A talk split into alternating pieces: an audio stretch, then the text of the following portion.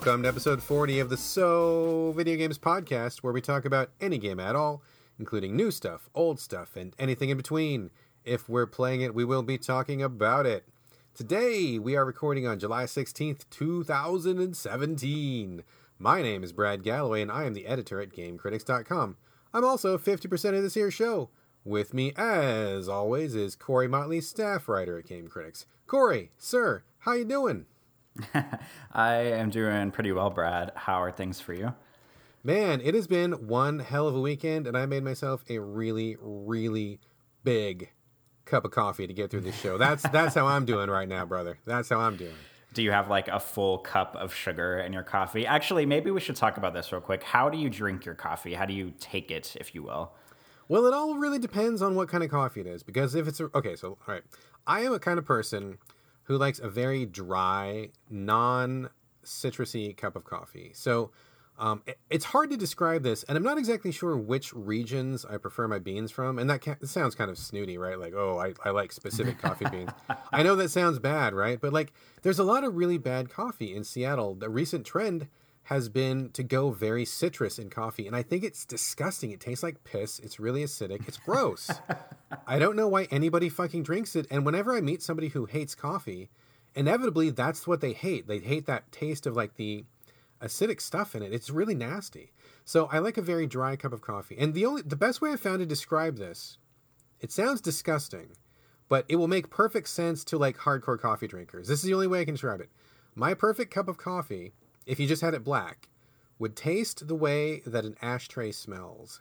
So I don't know if that makes any sense to people who are not hardcore coffee drinkers, but it's flat, it's kind of ashy, smoky, no citrus, no acid, really good cup of coffee. That's my favorite cup of coffee. If I can get those beans, I'll drink it black. Like, it's delicious like that. That's my favorite thing. But it's hard to get those beans. So if I don't have those beans, and I usually don't, Uh, what I've been doing lately, believe it or not, is like Trader Joe's has a really good um, instant coffee that comes in little tubes, and it has like sugar and cream already added to it. If you take two of those and put those in a cup of coffee, you add a little bit of extra Trader Joe's instant that doesn't come in a tube, and then you add a little bit of extra creamer and you mix that all up together. That's my usual cup of coffee this morning. It's pretty hardcore. Okay, so when it comes to coffee, you have piss on one hand and you have cigarettes on the other hand, and you yeah. prefer the cigarettes. I will take the cigarettes every time. I, I hate I hate a hot cup of piss. I really do not like it. Yes. Oh my God. What okay. about you? Do you drink coffee, or why, what's what's this coffee question about? Are you drinking coffee right now? Uh, I am not. Sometimes I do, sometimes I don't. Um, I am not very much a coffee snob. I grew up drinking. My mom always drank just like, she would buy the big like tins of Folgers coffee whenever oh, I was yeah. really young. Oh, yeah. And so she always did Folgers with, um, and we had like a, you know, a coffee maker, and uh, and she would put either, let's see, it was either milk, or she would do condensed milk in it more often than not. And so whenever I was younger, I would always just put like condensed milk or like uh, like powdered creamer in it, because sometimes she did powdered creamer. Um, and that's just sort of like how I thought you drank coffee. And then as I got a little bit older, maybe like high school age, I started drinking coffee black with sugar, and so that's usually how I do it now. But I, I don't really know a whole lot about coffee, and I, I have graduated to making it in a French press. That's about as snobby as I get. I do like a good um, French press to make coffee in, because it's so easy. Um, but uh, to be honest with you, my favorite kind of coffee, this is going to make me sound like a basic bitch times a thousand, but my favorite coffee is uh, Target's in-house brand called Archer Farms. Uh, Archer Farms is pumpkin spice coffee that comes out from like August until like December or whenever. It's like limited every year, and I always buy like three bags of it so I can like have it all year round. Um, oh I... my God, Becky, you just said pumpkin spice. Yep. I love, I mean, usually I'm not super big on the pumpkin spice trend, but there's something about Target's Archer Farms pumpkin spice coffee that is just so good to me. And sometimes like I do about three tablespoons of the coffee in in the French press, and sometimes I'll like add a little bit of cinnamon on top, just like straight from the the cinnamon shaker. And, oh sure, oh sure. You know, then pour the boiled water in, and that is my perfect cup of coffee. And I, I load it up with sugar too. I usually do like three tablespoons of sugar, like per cup of coffee. So it's extremely terrible for me. Whoa, that's that's a lot of sugar. I mean, I'm I definitely do cream and sugar. I'll do powdered creamer and sugar. If it's like a if it's a low quality coffee, I'll I'll definitely dress it up a little bit, but. If I'm feeling fancy and if I've got a pretty good blend, I like to also put some chicory in it sometimes, or sometimes molasses is really good. Um, I do like the condensed milk. That's really good. Uh, that, very, very good. Very good flavor for that. Definitely recommend that. But yeah, I like molasses sometimes. It gives it a really kind of richness, and it's sweet, but it's not too sweet. Uh, really alters the flavor profile. So I would recommend testing that out. It's not for everybody, but for me, once in a while, it's really good. But Uh, yeah, I, I go for the ashtray. If I can't get the ashtray, cream and sugar usually. So, I uh, when, while we're on the molasses topic, real quick, I have to uh, mention that um, I actually I, I'm more of like a beer snob. Like if I could pick like one drink that I'm snobby about, it's definitely beer. And there's a few kinds of beer that I that I have drank that I like that have like molasses in it or like a molassesy ingredient. And one of them that I really like is from Founders, and it's called um, Founders Curmudgeon Old Ale, and it's brewed with molasses and like some other stuff. And it's got like, it just has a really good thickness. Like it's almost like syrupy when you drink it, which sounds awful, but oh my God, it's so good. I, I love that beer so much. So I'm totally, totally with you on the molasses front. Interesting. Interesting. You know, molasses is a really good ingredient. People I've kind of moved away from it in recent years. It's kind of seen as like an old folks kind of uh, ingredient. You don't come across it too often these days. I think it's wonderful stuff. I think uh, people should use it more often. It's really multi-purpose. It's actually got some good uh, minerals and stuff in it too. It's it's sweet. It, it's more of a, a sugar, but it's also got some good stuff in there. It's not it's not bad for you. So anyway, uh, that was an interesting tangent we got off on there for a second. Let's Indeed. get things back on track really quick here. Uh, as listeners know, we usually get the ball rolling with the traditional few minutes of unnecessary banter. Uh, I think we kind of already started with the coffee there. We did. Um, so it's not necessarily game related, uh, as as coffee is not, as the stuff we're about to talk about is not. Uh, but just a heads up for folks who don't want to hear our random hijinks, rants, or recommendations. We put timestamps. I shouldn't say we. It's actually Corey that does it all. Corey does all the hard work. Corey's going to put timestamps in the show notes so you can jump ahead and skip it. But why would you want to? Uh, Corey, I think you've got a few housekeeping notes uh, before you get into your banter. You want to um, get that off the table and uh, let people know what's up? Yes, indeed. So um, some light. I feel like we haven't done housekeeping for a little while, but we have some light housekeeping notes this week. Um, first and foremost, um, there has been a flurry of potentially um, incorrect, maybe, information rolling around on the internet um, about the website SoundCloud. And um, we actually, no matter how you listen to the show, if you listen from direct R S S feed to a podcast app, or if you listen on uh, like Apple's podcast app on the iPhone or something, uh, we actually publish our show directly on SoundCloud before it goes anywhere else. And then SoundCloud pushes our show to every other medium. So uh, last week, a... like a news story broke or something that was about how um, basically SoundCloud is going down and they only have like fifty days left to, you know, before they're like going to be used up all their money and shit. And, and so, you know, a lot of people on the internet were saying, hey, uh, you know, get your shit off SoundCloud immediately. It, 'cause a lot of people, SoundCloud is mostly for music and for music artists and for like D Js and remix artists. But because you can record and publish basically anything on SoundCloud, there's actually a big podcast presence on SoundCloud as well. Um, And so uh, I've been researching things because there, there's a chance that in the future we might migrate the show from SoundCloud somewhere else. But, of course, SoundCloud issued a statement like two days ago saying that, you know, those reports are false and that they have, you know, plenty of investment and, you know, whatever to keep going for a long time. But, you know, on one hand, I want to believe that SoundCloud is going to be sustainable because I've been using SoundCloud for years and I like it. But on the other hand, uh, I feel like if and like a C E O from SoundCloud issues a statement saying that they're not going under, that's sort of like exactly the kind of thing that a company that is going under would say, you know, so only time will tell how it's going on. But um, just in case we talk about it in the future, there is a slight chance we might end up pulling the show from SoundCloud to somewhere else. Uh, but the good news is that almost every podcast hosting service has some sort of migrating feature where um, you as listeners should not have to do anything. Um, I believe we can just migrate the R S S feed over and it'll keep pushing to however you listen to it. Um, so hopefully that won't be an issue. Um, but we'll we'll cross that bridge when we get there. If we do, we'll address it on the show. We'll let everybody know if we're migrating or whatnot. Um, and also, if anybody listens to the show, I know some people listen to the show and actually are podcasters themselves or, you know, host uh, places. Um, if you have any recommendations on places to host or if you've ever migrated before, uh, please send an email to the show because I would be interested in learning from your experience and knowing uh, a little bit about it because, um, you know, we haven't. This is uh, Brad and I's first self-produced podcast, and um, and I've never really had to migrate a show before. So hopefully that uh, hopefully we won't have to, but if we do, then you know we'll be prepared for it. Um, Brad, do you have any th- anything in response before I jump on to housekeeping number two? Yeah, just so just to recap, uh, at this point we're not moving off of SoundCloud. If we do move off of SoundCloud, hopefully listeners won't have to do anything. But I suppose if there comes a day when all of a sudden our podcast disappears. Um, hopefully that will never happen, but if it does, you can check in with us at uh, Game Critics dot com, or I'll probably also post something at So Video Games dot com, and we can figure out what's going on. But hopefully that'll be fine, correct? Like it, with everything working out perfectly, they wouldn't have to do anything, right?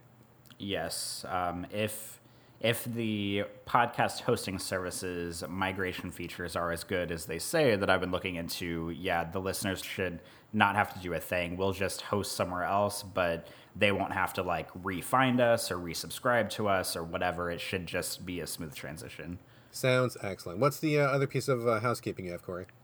Uh, the other is I just want to give a short warning that I know sometimes uh, people who listen to the show might listen around their kids or like in the car or, uh, you know, uh, around maybe more sensitive ears. And I just want to give a heads up that we're uh, later in the games discussion in the meat of the show, we're actually going to be talking about a game that features quite a bit of uh, sexual themes and, uh, you know, like kind of like homoerotic sexual themes. So if you are listening to the show right now and that is not something that you want to have discussed in front of, um, you know, your kids or, you know, your husband or your wife or something, then uh, we'll we'll give a brief alert whenever we get there to the game that we're going to talk about. But just heads up, we're going to be talking about some gay shit, some gay sex shit later. So strap in, guys. All right. So that means special attention to Jeroen and Dex and Ben. Hey, guys, I know you're listening. So, Jeroen, make sure you check those show notes for the timestamps, and please jump ahead past that segment, okay? Because I know I know you're listening right now, buddy. I know it. And you kids in the back, too. I know you're in, driving in the car with your dad. So, Dad, uh, make sure you jump ahead. Thank you very much. Uh, all right. With that said, I think that is all the housekeeping, is it not, sir? That is all the housekeeping. All right. Let's get on with the show. Let's do our regular banter. Corey, what do you have? Uh, I've got a few things, uh, two short things, one long thing. I promise I'm not starting the gay sex We part are starting early. the gay um, shit already. Yes, we are. It's starting right now. Okay, well, first uh, first things first. Um, I uh, something kind of weird. Um, I don't know if I mentioned this on the show before. Maybe not, but... Um, Uh, my partner, Patrick, is go, is out on a business trip right now. He actually left this morning. I dropped off at the airport, and he is out of town for not one, not two, not four, but three weeks. So I am home for three weeks with uh, basically partnerless, which is kind of good for the show because that means I can record anytime I want and, you know, I won't have to worry about disturbing him or anything. Um, but, uh, yeah, that's kind of... Uh, interesting. I don't actually, I don't know if that's interesting. I don't want to pretend like the stuff that I say is definitely interesting. Um, but what do you, do you have any thoughts about that, Brad? Is that going to be lonely? What are you going to do for three weeks? I mean, I, you know, I don't know about you, but I, I like quiet time, but I don't like to be alone. Um, is that like, are you like a, a lone guy? Are you okay with that? Or is it going to be, you going to like buy a dog real quick or something to keep you company or what? How's that going to well, be for you? The good news is I have two cats so that they are more, you know, they're more than enough to keep me company. I think, um, I like to pretend that I'm like kind of a loner and that I can like not, you know, I don't have to have like people around because I'm pretty introverted by nature. So I don't need to be like, you know, surrounded by people to feel like, you know, comfortable or happy or whatever. But in all actuality, um, you know, in my head, I'm like, oh, yeah, Patrick's out of town. I can, like, play all the video games I want. I can watch all the T V I want. You know, not at, as if that's not something I couldn't do while he's here, because I can. I just feel, like, more freedom to do that stuff whenever, you know, I have the house to myself. Um, but honestly, in my core, in the deepest, darkest part of my heart, I actually get really, like, uh, not, like, lonely, but I just get really, like, indecisive about things that I want to do while... Um, While I'm home alone, because I always do that thing where I'll sit down and I'll be like, oh, cool, like, I've got the house to myself. I can play, like, well, like, I'll play a video game. And then I just sit there and I'm like, well, what do I want to play? Do I want to play this, or do I want to play that, or do I want to do this? Or, like, earlier today I needed to go grocery shopping, and I did the same thing where I just sat down and I was like, well, do I want to go grocery shopping here,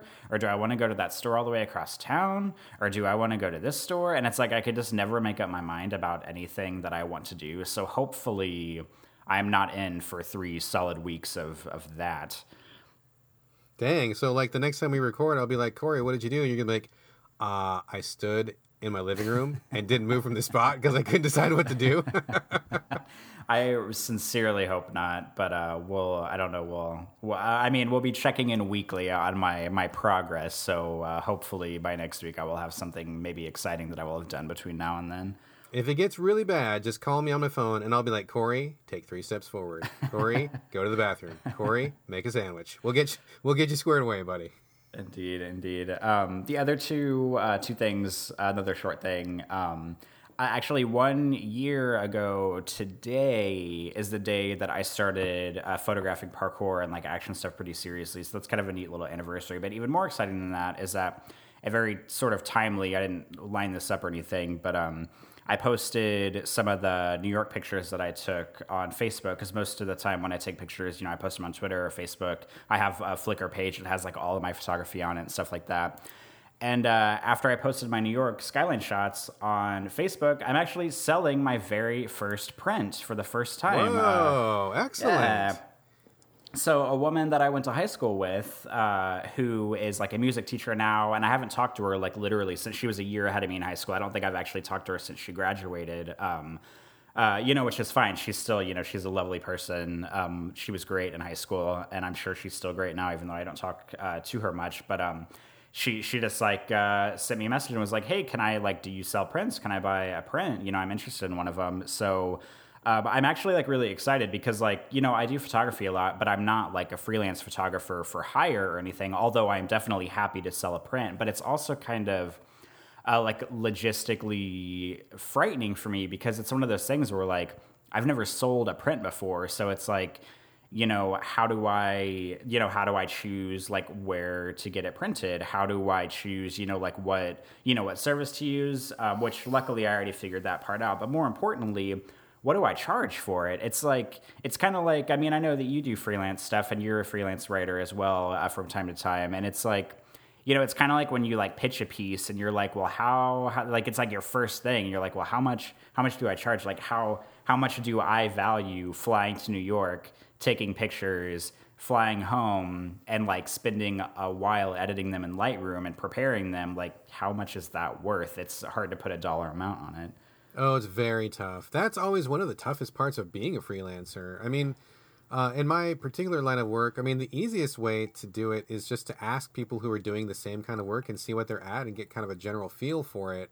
Um, you know, some people will be high, some people will be low. You kind of put yourself in the middle so you don't want to piss too many people off.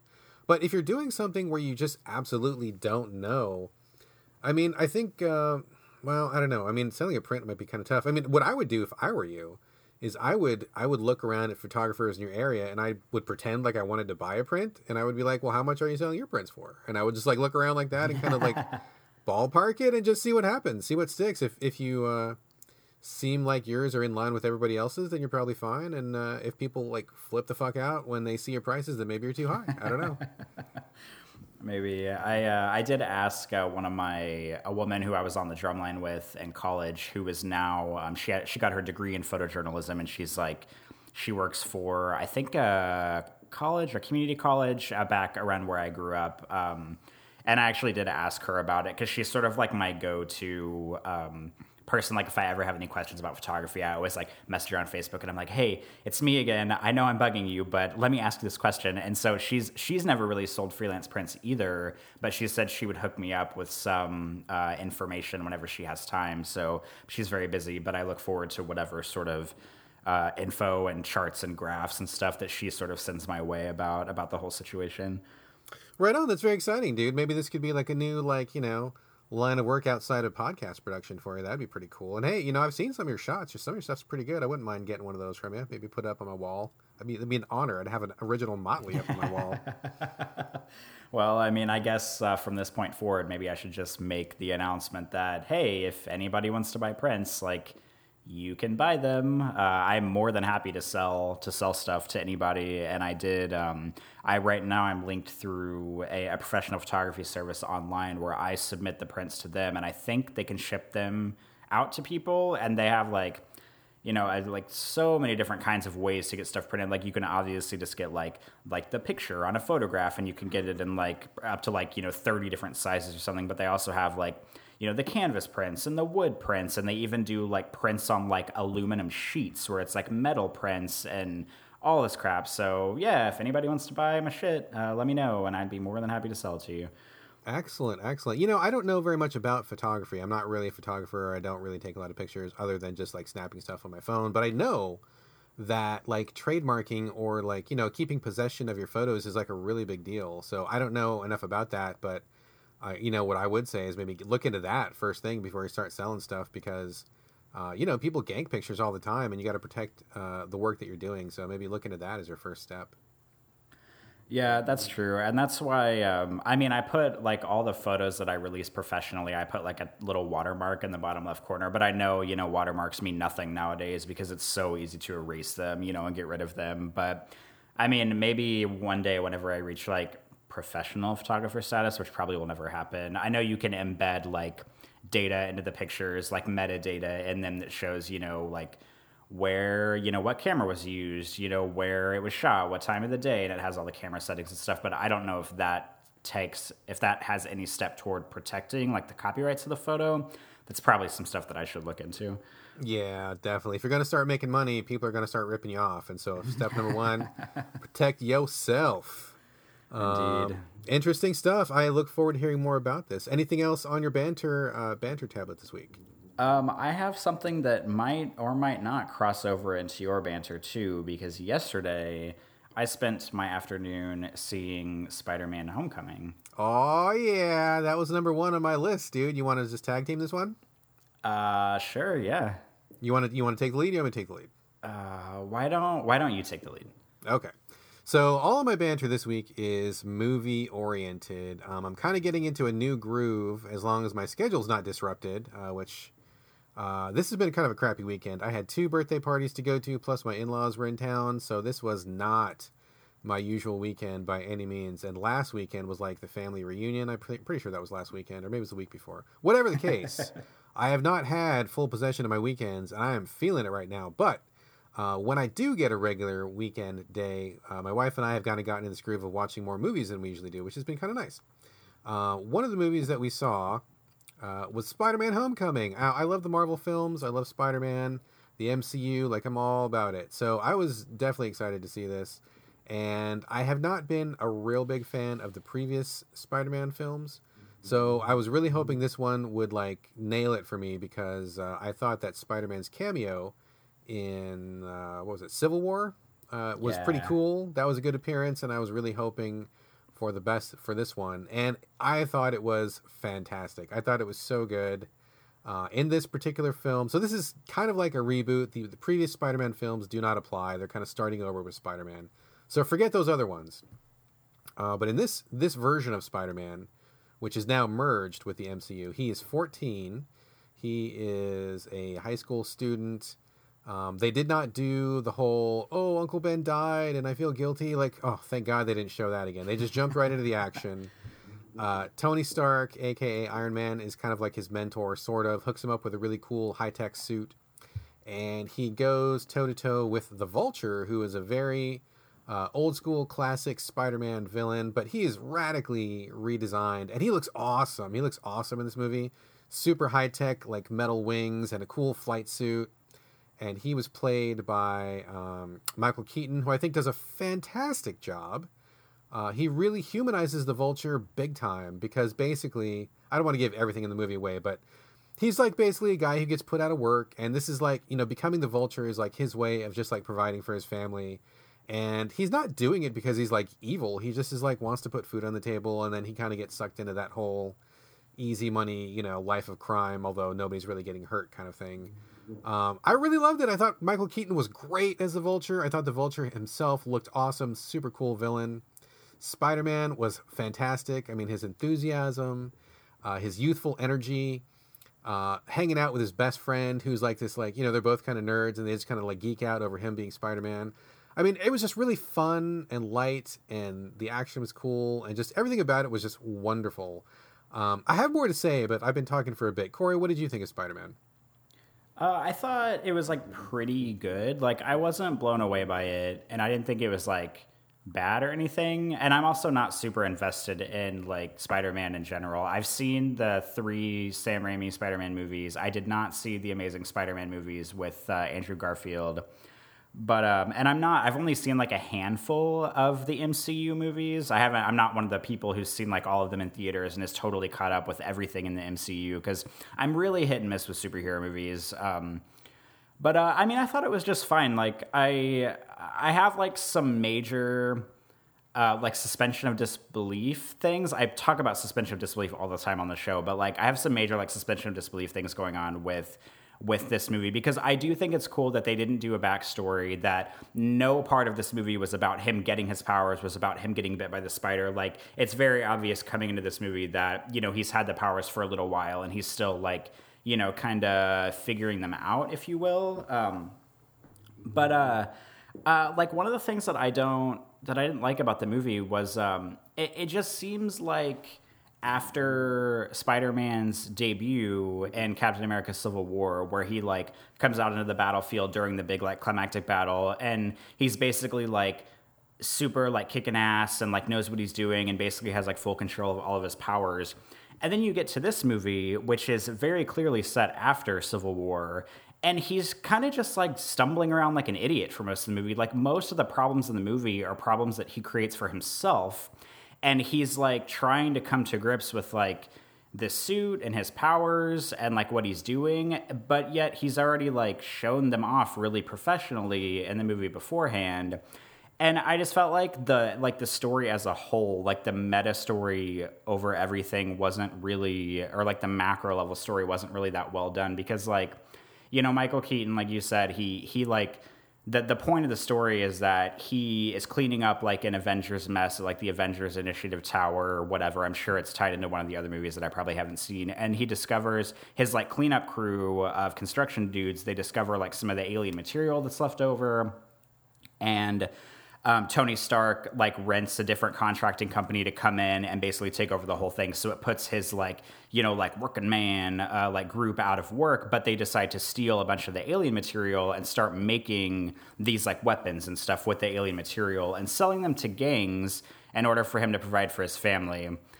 Um... And but the movie, like, it, like, tries to make a statement. It, like, acts like it's going to make a statement about, like, blue-collar versus white-collar and, you know, like, working class, you know, versus, like, the billionaire class, because obviously Tony Stark is, like, the richest man, like, probably in the M C U. But then it just, like, doesn't go anywhere. Like, it doesn't really make a statement. Like, it's kind of like my problem with, I feel like, the Marvel Universe overall is that it, like, it's afraid to do anything that's truly daring or truly different or make any statements, because if they make any statements, then, like, somebody's going to get offended and nobody's going to want to go see the movies or something like that. And so they're, like, too afraid to, like, really, like, say anything.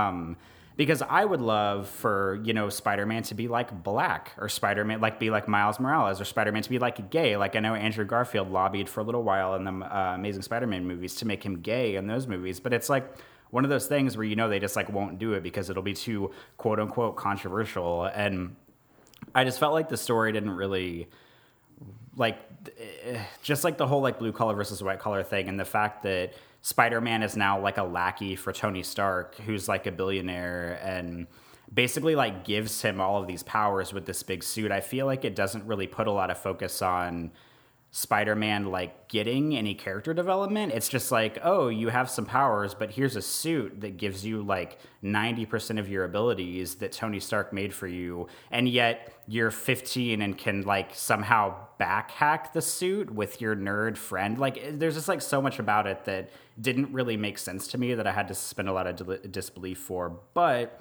despite all the bitching that I just did, I think it's a good movie, but I don't think it's amazing or fantastic or incredible or any of those other words. All right, all right. So uh, to re to follow up to to rebut a, a bit, um, yeah. I think uh, I think it's interesting in that it just even showed like the Vulture side of things, because we've all we've seen so far in the movies is like Tony Stark, Stark Enterprises. I mean, I've, I'm the M C U guy. Like I've seen all the movies in the theater. I've caught up on everything. So I, I definitely like am way more invested in this, and so. I, I, f- I feel like them even showing his side of it was like really cool. Um, I don't know that what kind of a statement they could have made. I mean, I think just, just even having him be there and representing his side. And honestly, like I didn't even think he was really even that bad of a guy. Like, I mean, yeah, he was going to kill some people when he finally got pushed to the edge, but in general, he just wanted to like do his business, you know, like, I mean, yeah, he was a gun runner or whatever, but you know, we've seen way worse dudes than that in the M C U. And I think it was really easy to feel for him. So even, Even having that, I felt like was a pretty good move. As far as Spider-Man's character, I felt like just kind of rebooting Spider-Man was pretty important, and seeing him as a kid uh, and just seeing his development of like, you know, maybe not wanting to be the hero that he thought he wanted to be in the beginning, and maybe just focusing more on his life and, and living like a normal person for a while, while he's able to, I think was kind of the big takeaway for me. So I really liked that a lot. Also, um, I did really like, oh, and also Peter Parker is like a genius. Like they don't really, I mean, they kind of allude to that because he's on like the, the factoid team or whatever the fuck it's called. His, the smart guy, you know, whatever that is. I don't know what that is. I was not on that team. The academic decathlon. Yeah. Team? Yeah. Yeah. I think he was like, you know, he was like, he was like the, uh, the anchor for the team. Everybody was pissed when he didn't want to be on the team. He's always been a real genius kind of guy, like a brilliant inventor. I don't know if he's one of the smartest people in the M C U, but he's definitely like on the genius scale. So, like, for him to be able to backhack that stuff, that, that didn't seem like too much of a leap for me, because he is actually genuinely, like, brilliant on top of being Spider-Man. He was already brilliant. Um, but one thing that I want to I want to address also, okay, a couple things. First thing, I think this is, like, the first round of the M C U, and I'm really looking forward to what happens in the second round. When they cap all this stuff off with um, the Infinity War, which is coming up, I think, next year, that's, like, where all the Infinity Gem stuff, that's been, it's been the thread throughout all the movies. When that thing wraps up, Um, they're going to be starting like a round two, and that is when Marvel is supposed to be bringing out all of like like the even more diverse characters. Like I believe they're going to be introducing Miles Morales. Uh, what the, so one of the things that you that nobody would have caught is that when Spider-Man was uh, talking to that that guy who was from Community, I forget, it was Donald Glover is his name. Yeah, yeah, yeah. So he mentions his cousins in that area. His cousin is Miles Morales, so he's alluding to the fact that his cousin is in the area. And I've heard that they're going to talk about introducing Miles in like the second round of, of movies. Um, I think they're also going to be introducing Captain Marvel, who's a female superhero. They may be introducing uh, Kamala Khan, who is a Muslim uh, superhero. So I think those guys are waiting in the wings. I think they got their their base really well entrenched with like all the classic, you know, Thor, Captain America, Hulk. And I feel like they're going to branch out. And I think that's really um, a smart move, because the thing that really struck me about Spider-Man was how diverse it was, how everybody, I mean, there was like tons of different ethnicities shown on screen. Um, there was different body shapes shown on screen.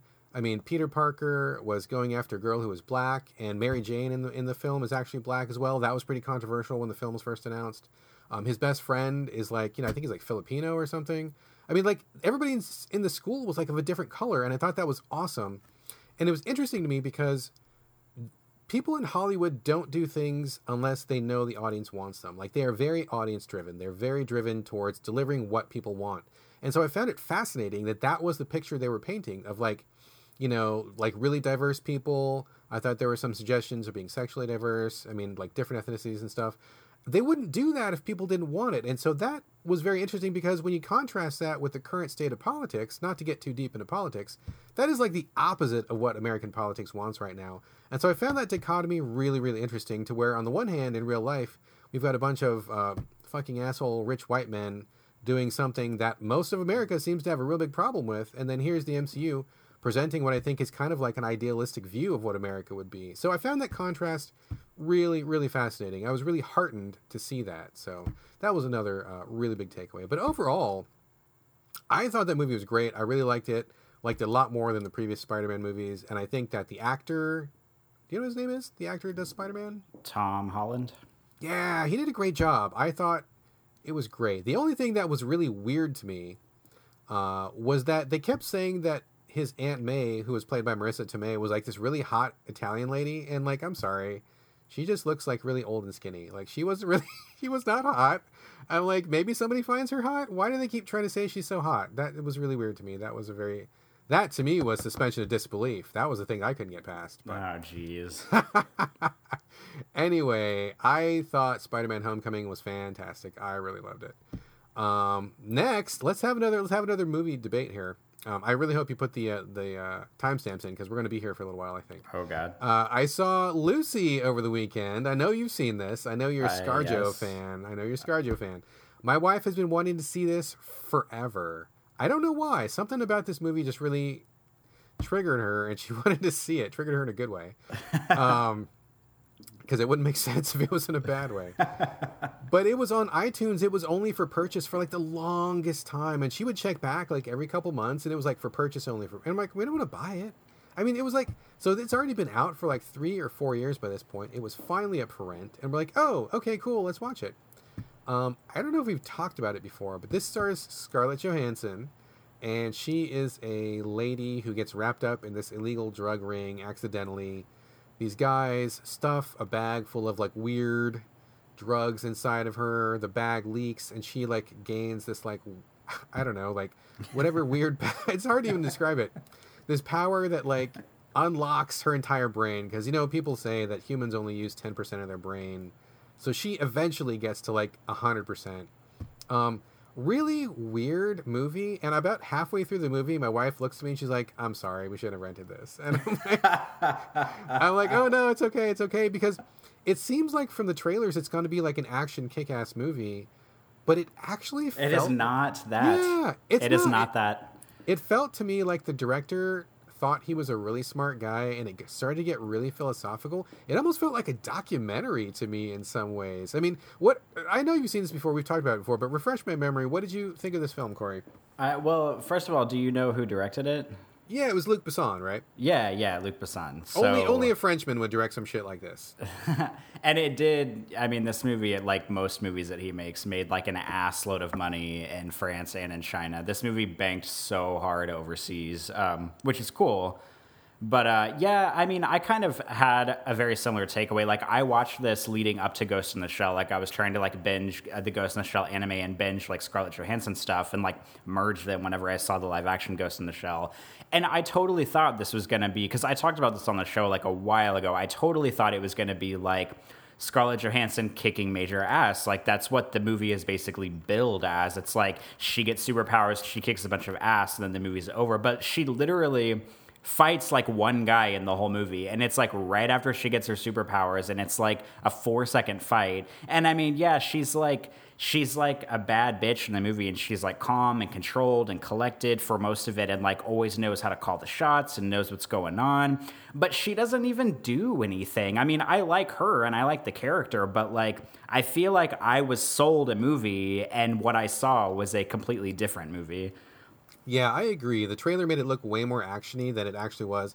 It really it, it really felt like a philosophical movie, and it really felt like about the director saying, hey, we're not clued into what reality really is. You don't really understand what existence is. This, I mean, talk about suspension of disbelief. This movie, like every bit of this movie was like way beyond my suspension of disbelief. Yeah. And it starts with the basic premise where Morgan Freeman is kind of giving this talk, and he's like, oh, hey, humans only use ten percent. Wouldn't it be amazing if we could use the other ninety percent? And then he's like, but look at dolphins. Dolphins use twenty percent, and they can use echolocation. Therefore, therefore, if we could get to like forty percent, we could control matter. And I'm like, what? Just because dolphins can hear themselves talking underwater, that does not mean we would be able to control atoms and like become invisible and like... What the fuck ever? I'm like, it was such this giant leap in logic. It made no sense. Um, and I get the whole thing about, you know, we are one with the universe. Like, yeah, peace, love, understanding, all that bullshit. That's fine. But like, I just, I just felt like I was looking at this weird ass documentary that actually had no facts in it. And I was just being preached to the whole time. It was a bizarre fucking movie. Really, really bizarre. I, I, I don't like regret watching it, but I would never recommend it to anybody, and I would never watch it again. So I don't know what that really means. I mean, what what was your final takeaway on it, dude? I mean, I, uh, gosh, like, I mean, it has some interesting scenes and like some thoughtful stuff going on, but I don't know if I would recommend it either. I mean, I would only recommend it under the pretense that you go in knowing that it is not what it looks like, that it's not an action movie. It's not about Scarlett Johansson, like, fighting and shooting a bunch of dudes. Like, that's totally not what it's about. But, I mean, there's some interesting stuff in it, but it's just not... It's totally, like, not the movie that was advertised. Yeah, for sure. It was a weird fucking movie. And I like weird movies, but this one was weird, just, like, not quite in the right way for me. So, anyway... Bizarre shit, wasn't worth the three-year wait. Um, yeah, anyway. Uh, the final movie I want to talk about just real briefly is a Netflix original. It's called I Don't Feel at Home in This World Anymore. Have you heard of this, seen it? Uh, I've not heard of this, but it totally sounds like the kind of movie that you would watch. Exactly, exactly. This was a, so like I said, Netflix original. It stars um, a lady, and I've forgotten her name. I really apologize. Uh, but she was really good in it. Also, Elijah Wood. Uh, basically, the premise is there's this woman who's feeling very, like, disaffected in this small middle America town. Her house gets robbed, and it just kind of, like, it really bums her out that it seems like everybody in the world is, like, an asshole. Like, you know, somebody stole her stuff. You know, she goes to the police, and the police, like, totally blow her off. She goes to the store, and, like, somebody cuts in front of her in line. She's driving. Somebody, like, you know, cuts her off on the road. And it just, it, she's just is all of a sudden realizing that, like, everybody's acting like a fucking asshole. And why is everybody being so rude and mean, and we don't have to be this way, right? So, like, she wants to get, uh, she wants to make a change. And so she wants to, like, take charge, and she wants to get her stuff back that was stolen. So she figures out where the stuff is, and she goes with Elijah Wood, who is, like, her na- her crazy neighbor. He's, like, this weird, like, uber loner nerd guy who, like, he's the kind of guy, like, when you go over to his house, he has, like, no friends. But he has, like, a bunch of porn and, like, a bunch of samurai swords that he bought at Hot Topic on his wall. Like, he's that guy. He does a fucking great job. Like, you totally believe him. Like, you see this guy, you're like, oh, I know this guy. I went to high school with this guy. I know who this guy is. Like, it makes perfect sense. He does a great job. Anyway, um, a whole bunch of hijinks ensue. Things happen. Um, and she eventually, like, gets her stuff back. But it's really just about, like, recognizing the fact that the world doesn't have to be awful. People don't have to be awful. We simply choose to be that way. And if we all would stop, it would just be a better place. And why don't we all stop? You know, I mean, it wasn't as preachy as I'm making it sound, because it was actually a really good movie. I thought it was very entertaining. A lot of funny stuff happens. Uh, there's actually quite a bit of bloodshed too. Like, it was way bloodier than I thought it was going to be. A lot of people die in this movie.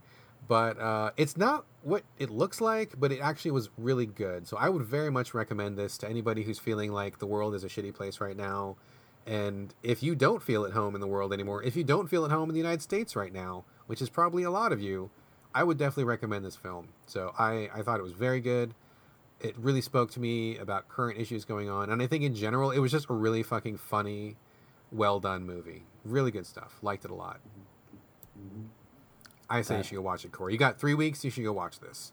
I know. I actually, uh, on the topic of watching movies, um, every time Game of Thrones starts up again, Patrick uh, re-subscribes to H B O Go or H B O Now or whatever one of the fifty confusing H B O apps there are out there. And um, they have a bunch of, you know, like, streaming movies that you can't find anywhere else. And they have all their, you know, T V shows and everything. And I was actually giving a lot of thought to, while he's out of town, trying to watch, like, I, this is never going to happen. It's just something that I'm thinking about doing, um, that I'm going to fail at. Trying to watch, like, one movie a day, or watch, like, a few episodes of, like, a T V show a day. Because, like, I, I've been interested in watching Westworld, and it's, like, an H B O exclusive. Um, but I haven't. And I was like, well, we have H B O now. So, like, I would be interested in watching that. I also kind of want to finish the show Girls, because I've seen, like, half of the series. Um, and I I love season one. I think season one is, like, masterful T V filmmaking, And season two is like all right, and season three just kind of gets worse. And I was, and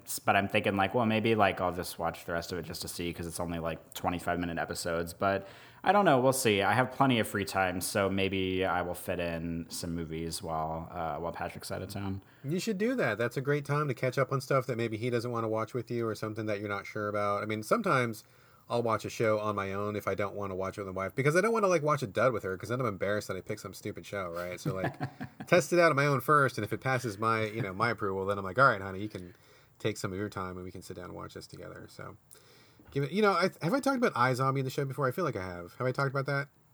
Uh, Eyes on Me? Yeah. Have I never talked about that? Mm, I don't think so. Oh, so maybe this is something you might want to consider. I don't know if it's your jam or not, but iZombie is a show I love. And this is going to be my last thing. I know we're talking like a million years. Oh, okay. I thought I'm an idiot. I thought you said Eyes on Me. Oh, I, t- oh, I totally no, know what iZombie is. Yeah. It's like the detective yeah, show where she's the zombie. Yeah. I've never seen it, but I know what it is. Oh my God. I love that show so much. You should try watching the first like three episodes. The first one is a little bit rough. The second one, everybody's finding their feet. And by like the third episode, they've got into a groove.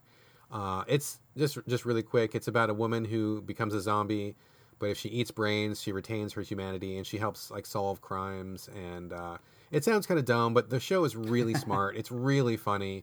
The cast is perfect. I love that show so much. It is like one of the best shows on T V right now. So maybe check that out. Check out iZombie. Maybe watch the first couple. I will have to add that to my list. Two Girls, into Westworld, into Castlevania. I have not watched, but I'm going oh, to watch it with Patrick. Castlevania, you so. gotta watch Castlevania. It's so I know, fucking I know. Good, dude. It's on my queue. I'm gonna oh, watch it, um, and it's perfect because Patrick's out of town, and I know for a fact he would not want to watch that with me. So I am gonna watch it soon. All right, we will check back next week. We spent way longer in banter than we probably should have, but that's what the timestamps are for. Uh, let's be done with banter and let's move on to the main event: games chat. Corey. Corey Motley. Corey Motley, what have you been playing? I have been playing uh, not very much because I've only played this game for like thirty minutes. So consider this a very, very first impressions-y uh, take on this game. But I've been playing Adrift, which is made by three one zero and published by five oh five Games. I can't help but wonder if they like did that on purpose, like three one zero... five oh five. Um, it came out on P C in March of twenty sixteen. It came to P S four July of twenty sixteen. And it was on a PlayStation sale. PlayStation's been having a shitload of sales lately, and I picked this up for like three dollars a few weeks ago. Um, I, I had always kind of had my eye on it, uh, but had never played it because it was always like twenty dollars or something, and I wasn't going to spend that much on it. But Adrift is basically a first-person, uh, I guess, kind of narrative adventure game, kind of, um, where you are on a space station or like a spaceship or something, and you basically wake up in your spacesuit, and like part of the space station has like ruptured, and you have to like float through it. Like it's all zero gravity, or at least it is so far. You have to like float through the the debris of the station and around the the station stuff and the, the ships, and try to like figure out what happened and what's going on. And I'm assuming like maybe how to like get home or something. I don't really know what the point of the game is yet because it hasn't like given that like, you know, sort of like Z problem that you're trying to solve. Um, but, uh, but I mean, it's, it's like fine so far, I guess. Like you're just floating around. It reminds me a lot of, I know this came way later, but Prey that came out earlier this year, because Prey has a bunch of zero gravity segments where you're like outside of the Talos one space station and you're like floating around and, you know, trying to get to other parts of the space station. And it reminds me a lot of that because it's just like zero grav, like, you know, floating around, and you have kind of a short um, oxygen tank. So there's like oxygen tank, like little chests that are sort of like spaced out pretty regularly, so you have to like get to them, and then you can grab them out of the air and like plug them into your suit, and it re-ups your oxygen, and you have like little boosters, and you can rotate, and the controls are pretty good. I mean, I kind of wish it had the exact same controls as Prey because I'm just used to those for zero grav, but the controls are fine enough. I mean, you have like one button that boosts you, one button. You hold both uh, triggers to stop you, like L one rotates you left, R one rotates you right.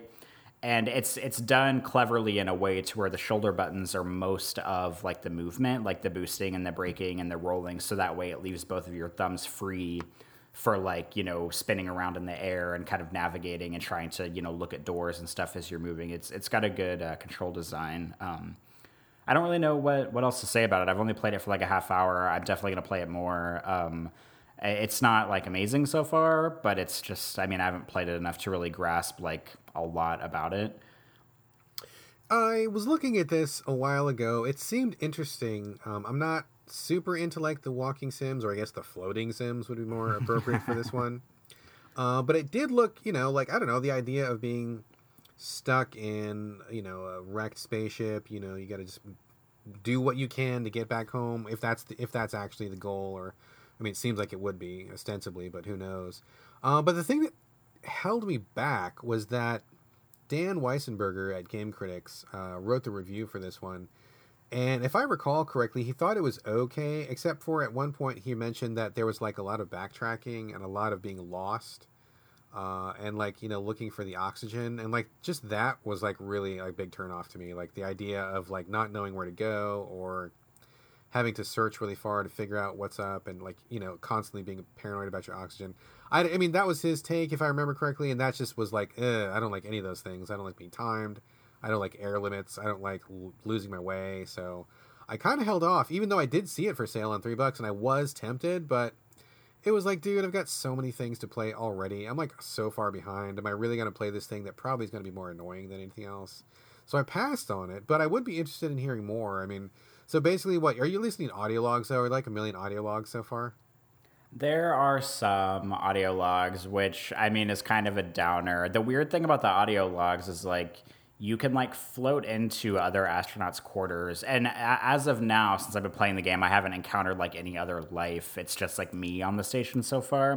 But you can like float into people's quarters and you like log into their computers, or sometimes you pick up like little handheld P D As that are floating around in the area and you can listen to their audio logs. And on one hand, like the oxygen doesn't run out when you're listening to audio logs, which is like kind of nice because it would be shitty if you were like trying to like float around to find oxygen while you're trying to listen to audio logs. But on the other hand, it's like kind of silly, like, oh, because that's like the biggest threat in the game is running out of oxygen. But like if you stop to listen to an audio log, then suddenly the threat goes away. But I've only seen like one person's audio log so far, and it's some dude who's like complaining. He's like the classic like, oh, I took one last job on the space station so that I could provide for my wife and kids. And it's like, and he's just like bitching in his audio logs. And I'm just like, dude, like it's, you know, you're a fucking astronaut. It's not like you're taking a job fixing some guy's car down the street. Like if you are really like bred and schooled and, you know, Uh, determined to be an astronaut, I feel like this isn't the kind of thing that you just like very offhand complain and get like mad about. But who knows, maybe this game secretly takes place like two thousand years in the future and like everybody's an astronaut and this is just like no big deal to go up into space. But I haven't really made it that far yet to see, to like dig into the story.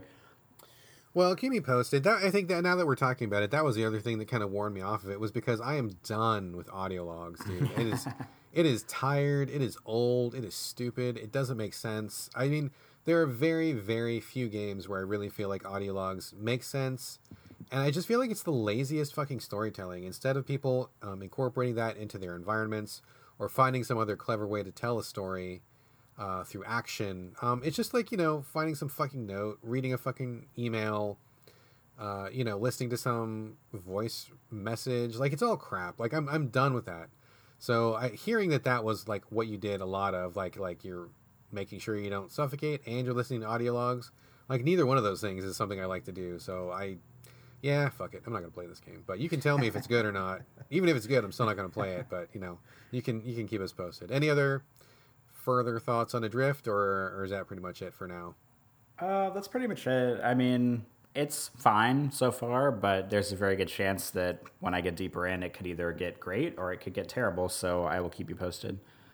All right, fair enough. And it's actually um, kind of apropos that you played Adrift for just a short time, because the game that I'm going to talk about next, I also played for a very short time. Uh, this is a title called Wheels of Aurelia, A U R E L I A, Wheels of Aurelia, uh, developed and published by Santa Ragione, I guess. Uh, thank you for the notes, by the way. Uh, mm-hmm. Published on P C September twentieth, two thousand sixteen. Came to Xbox One and P S four October fifth, two thousand sixteen. Uh, also, another narrative game. Uh, I had heard about this one, and people were telling me it was a very neat little indie project. Basically, what I knew about it was that it was about uh, people having a conversation while they're driving on the Italian coast. That seemed pretty interesting to me, very different, off the beaten path, and I'm down for those sort of things. And that's basically what it is, but nobody told me like how shit it was, because it's really bad. It's really bad. Um, I think I ended up buying it for like ninety-nine cents, which is what finally got me to pull the trigger on it. And I could have easily skipped it. So what happens is you start the game as a woman named Lela, and she's driving in a car. You can pick whatever car out of out of like four different ones to choose from. You can choose a color or whatever. It's no big deal. The car doesn't do anything. You just get in this car and you're driving on this road, and the graphics are busted ass, like basic. Like the houses are literally like a box with a little cutout for a window and like a, just a flat sheet for a roof. Like it looks like um like Monopoly, when you're playing Monopoly, those little plastic houses in Monopoly. It looks like that. Like the ground is like a flat shade, the water is like a flat shade. Like it just looks like just like my first video game, you know, like somebody was in a game jam and this is what they busted out in like an hour. Uh, it does not look good. Um, there's a bunch of hand-drawn art for your character and other characters you meet. The hand-drawn art is okay. It's it's pretty stylish. It's definitely got kind of a European slant to it. Um, but as you're driving, uh, and I, okay, so let me back up. You don't actually drive. The car moves along a road. You don't have to do anything. That car will just drive on that road. And all you have to really do is select a dialogue option when it pops up. If you want, you can speed up the car, although it doesn't really get faster. Just like these little whoosh lines appear behind it, which is like really, really weird. I was expecting to go fast. I mean, maybe you do go faster. It was like imperceptibly faster. And then you can crash into things. So I got so bored playing this. I'm like, well, I'm going to fuck these guys up. I'm going to drive off the road. You can't drive off the road. And I'm like, well, I'm going to crash into these oncoming cars. Nothing happens. Like you hit the car, it bumps. I tried to turn myself backwards to go backwards the other way. And you just keep moving forward all the time. It's like your car is on a rail and the rail is constantly moving forward. You can't really do anything. The driving doesn't do anything. Um, the only way that you can affect the driving is if you choose to pull over for hitchhikers or not. That's all you can do. So you're driving along with your friend, and it's just like these really weird, like uh, non sequitur conversations pop up. And you don't really have a lot of choices, usually two or three choices. And it doesn't really seem to mean a whole lot. Like in, in the beginning, my character's like, boy, should I quit smoking? And I'm like, well, uh, you know, in my head, I'm thinking, well, yeah, sure, smoking's bad for you. And I'm not a smoker. So yeah, let's quit smoking. And the, the answers are like, no, I'm not going to quit smoking. Or yes, I'll quit smoking in another lifetime. So it's like, why the fuck are you asking me? She's not going to quit smoking either way. So why are you giving me the choice? Right. It's just, you're appearing to give me a choice. Like it, she doesn't actually change anything. And then you pick up your friend. Your friend's like, hey, I'm pregnant. Uh, gonna get an abortion. Can we go to, to France? And you're like, cool. And like, you just talk about it. Like, and it's not even like a really deep discussion. It's just like, hey, you're driving too fast. You're making me sick. Oh, you're pregnant. Sorry. Da, da, da, da, da, da, da, da. And you just keep driving. Like, it's dumb. Like the, the, the conversations are so stupid. This guy, you, I pulled over for a hitchhiker just to see like what would happen, because I was really fucking bored. And this guy gets in and he's like, hey, I love soccer. And your character's like, yeah, where are you from? And he's like, I'm from Soccer Town. And she's like, cool. What? Like, I mean, whatever. There was names. I don't remember what the fucking name is. But it's like, so what? Like, so what? This guy, you have a conversation about this favorite soccer team, and he gets out. Who cares? It doesn't mean anything. It didn't add to anything. I, this other guy gets in. He starts talking about U F Os. He's like, oh, have you seen the Pope driving a U F O? And you're like, no. And he's like, okay, bye, later. And he like leaves. And I'm like, it's all fucking, it's just, it's totally random. I know what I'm saying sounds like bullshit. And it is bullshit. Like nothing happened. I just got so sick of like picking these conversation choices that had no weight, no significance. I was not attached to any of the characters. I don't know why I should have cared about anything. Watching this fucking little car on a rail just putt-putt forward. I was like, this is terrible. This is so terrible. I got so bored. I think I played it for like maybe twenty minutes, twenty-five minutes. And I'm like, I'm out. Like, I, this, this sucks. So even for ninety-nine cents, I do not recommend Wheels of Aurelia. I know it got a fair amount of love when it came out. It was, I don't want to say it was an indie darling, but I know that there was more than a few critics in the critic sphere who were like, oh, you should check this out, it's pretty cool. No, it's not. It's not cool. It's like somebody's first game or something. It's like the idea of a game. It needed like another year in development. It needed just way more than what got put into it. I I could not stop it fast enough. I wanted to not be on the Italian coast anymore. It was terrible. Corey, are you going to pick this up? You going to play this? Does this sound good to you? Uh, no, but you know, this reminds me of, um, I cannot remember the name of it to save my life right now, but there is an indie game on, I think it's on P C. I know it's on PlayStation four because I played on PlayStation four. It's called like, like Home Sweet Home or something. Oh my God. I hope you remember the name of it. I'm yeah. It's about, about you're it. driving the car, right? Yeah. It's like, the, is it like that game? Is it like that? It is like that. It is exactly as stupid as that game is. It's. I know what game you're talking about. It's called like um, The Long Drive Home or something like that. Oh, that's it's something like that. It's so close. Yeah, oh, where you're just God. It's like a two D. You're driving. You have to hold down the gas pedal for the yes. entire game. Oh, fuck that game. Oh, my God. Yeah, this is exactly that game. It's the same thing except for instead of a two D view of the car, you've got an isometric view of the car. Otherwise, exact same fucking game. It sucks. Oh, it no. fucking sucks. Yes. Yeah, because I played the other one that I can't remember the name of now, but I, yeah, I played, like, I bought it on P S N sale for, like, a couple bucks or something, like, a year ago, and, yeah, it was, like, the same thing. You just hold down the trigger to keep the car going, and then you just, like, it's, like, her, like, on the phone with, like, her mom or something. Yeah, totally, totally. And it was so fucking boring. And I was like, why do I have to hold the trigger? Like, why can't I just let it go? Like, my finger was going numb on, like, the right trigger. And I was just like, this game is boring. My hand hurts. My finger is numb. And I'm not interested in the characters. I'm not interested in the her talking on the phone about her dad to her mom. Like, it was so fucking boring. So Exactly. Fucking exactly, dude. Yes, my finger was also going numb. It made me angry that you had to hold down the trigger the entire game.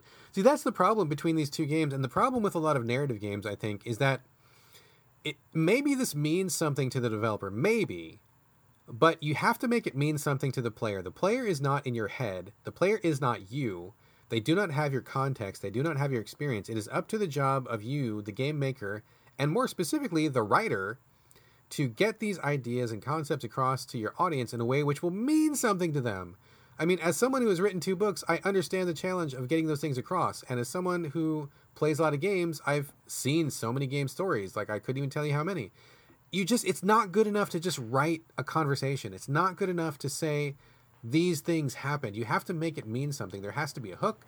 There has to be like intrigue. There has to be some kind of theme that the player will connect with. And Wheels of Aurelia and also, you know, The Long Drive Home or wherever the fuck that one, that game is called. Both are just like these conversations which don't mean anything to the player. You're just hearing these people have their conversation, has nothing to do with you. You can't really affect it. It just is a waste of fucking time and a waste of like of game development time, waste of my dollar. I mean, just a waste of my my muscle strain in my finger. Yeah, no good, no good. Both of these bombs. In fact, I reviewed that other one. I really was angry when I reviewed that one. I gave it a pretty harsh review. So anyway, enough of Wheels of Aurelia. Let's get on to what I think is probably going to be the main topic and a very fascinating experience. Before we talk about The Tea Room, Corey, I'm going to let you take the lead on this. But this would be the time that we give our explicit content warning for parents, kids, household pets, anybody really sensitive. Um, this is going to be, I'm guessing, probably pretty sexually explicit.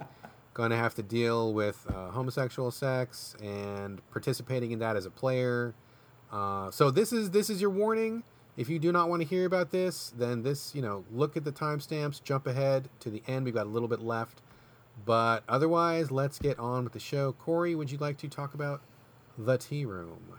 I would. Actually, I would love, I would love to talk about this game. So I discovered this game because I'm pretty sure I was on Twitter and somebody just like retweeted the fact that the game was out and that it was like free or something. And I don't even know what drew me to it. Maybe it's that it was free. And I was like, oh, well, let me just look at it and see like what it is. And The Tea Room is a short-form video game, uh, an indie game, by a developer named Robert Yang. And it is a... Oh, man. It is a game that takes place entirely in a men's restroom. It's kind of like, uh, I mean, he calls it a historic bathroom simulator, and that's like pretty spot on. Like, it's kind of a gross, like, men's room. It's got like three toilet stalls and like four or five urinals. And you play, it's a first-person view where you play as um, as a, a guy who is just standing at one of the urinals. You cannot move around. All you do, you can pivot in your spot, and you can, like, pivot to look out the window. You can pivot to look at the sink or the door or the stalls or whatever, but you can't, like, physically walk around. And the game is about uh, you're in the restroom alone, and you're in the urinal closest to the window, and a car will pull up outside of the restroom. It's almost like an outhouse. Like, it's kind of like, it's not like a restroom like in a building. It's kind of like its own thing, like like at a camp reservation or something. I thought it was like a, like a rest stop, like when you're driving on the freeway and you pull off and there's just like a bathroom. It kind of, I thought it was like a highway rest stop or something like that. Yeah, it see it seems that way. Like, it's just like its own building meant for a restroom. Like, totally, it's not, yeah, yeah like a freestanding bathroom building. Yes. And you are standing at the urinal, and people, like a guy, uh, men will drive up, and they will get out of their cars, and they will come in and use the restroom, as you do. That's what they're for. Um, but uh, the point of the game is that you, whenever men enter the restroom, you can sort of, like, initiate, like, sexual interest with them, and you do that by looking at them, basically, by uh, maintaining eye contact with them while they're at the urinal. Like, you're in the first urinal, and they're in the last one. And if you look over at them at certain times, they will, I mean, there's several different things that could happen. They can either take that as you being interested in them and, like, you know, perhaps wanting to initiate some kind of, like, sex act, or they can not think that. They can actually get turned off by that, just depending on who it is. And last but not least, uh, they could be a police officer who could try to bust you. Um, and if there is a police officer outside, because sometimes a car, will, a police car will pull up outside, um, you can be busted if you are any in any kind of sex act. But to put the sex act into perspective, um, if you if you look over at a guy while he's using the urinal a certain amount of times, and he likes it, you like fill up this little like smiley face meter that's like above his head. And the easiest way to fill it up is to look down at his dick. But the game sidesteps dicks by their the what the stand-in for these men's dicks as they're out in the, the restroom, their guns. So like, which is fucking hilarious. It it is hilarious. Like, I mean, I I mean, I, I want to talk about this game a lot. So I'm just trying to like huh, I'm trying to like say things about it. So you're looking you're looking over at the dude, and you know, he gets his dick out, but it's like a gun. And there's different, there's eight different kinds of, of gun dicks, if you will. And you, you're trying to uh, see if he's interested. And you're also trying to look out the window, because the guys always walk up to the urinal on your right side and the windows on your left side. So you're pivoting to make sure that there's not a police car outside. And then you're pivoting back to see if you can get the guy interested in you. And if you look at him and his dick enough, then he will come over to the urinal next to you.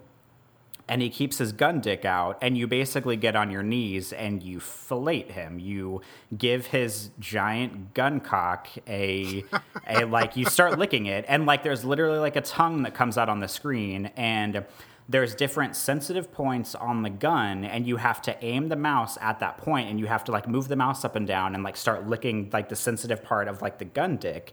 And then it'll move to a different part of the gun, and then you start licking that part. And basically you keep doing that until the gun, each person's gun has a different amount of rounds that it holds in the magazine. Some are really short. It's like five, and some are like, you know, fifty. Like, there's like a machine gun that holds like fifty rounds.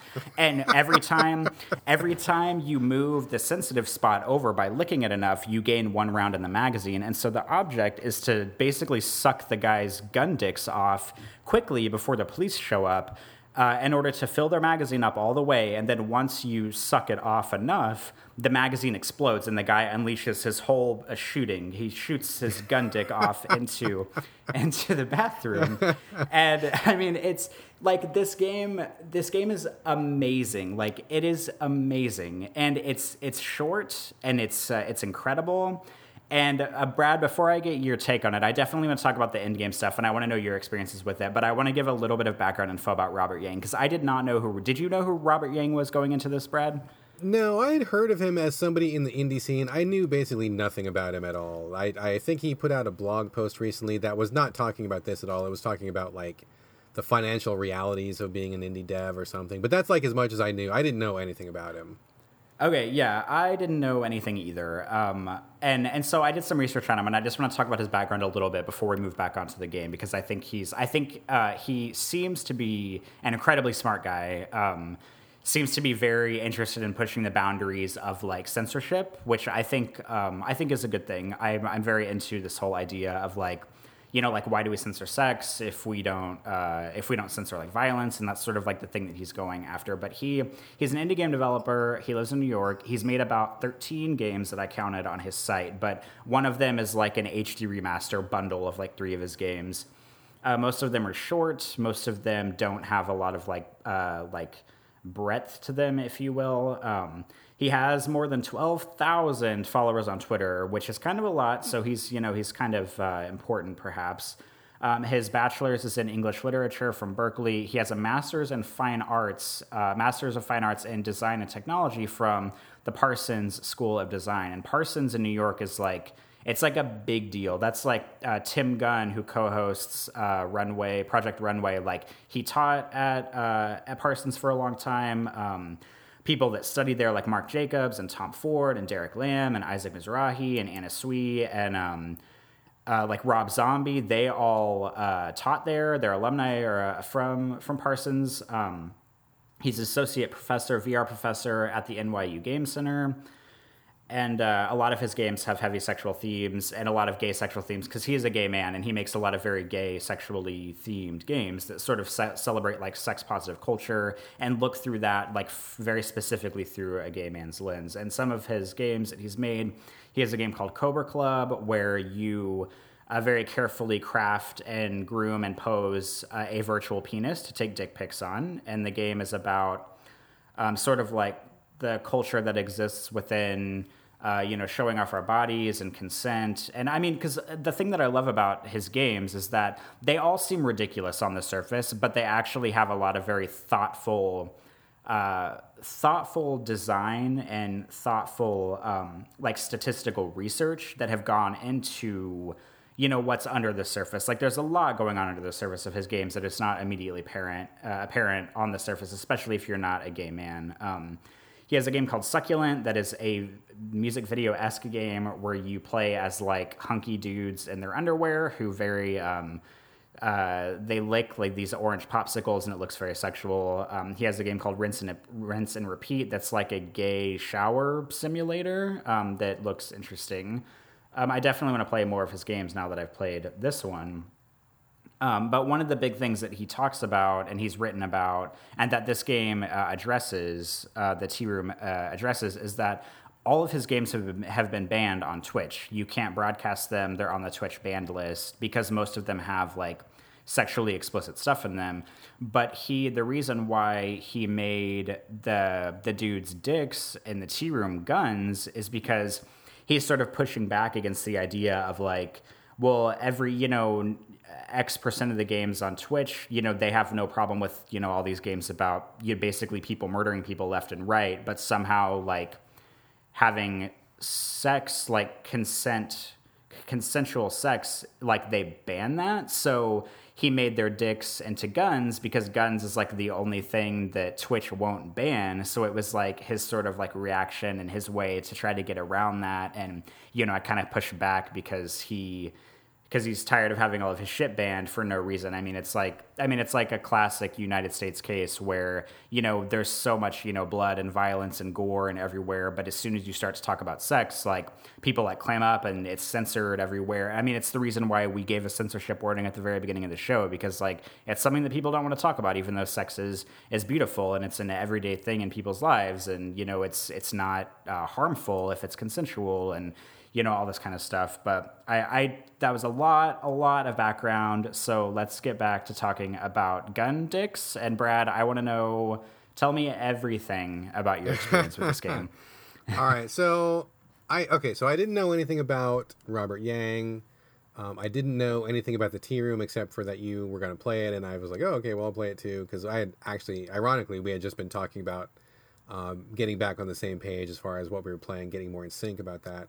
Um, so this was a good one. Interesting.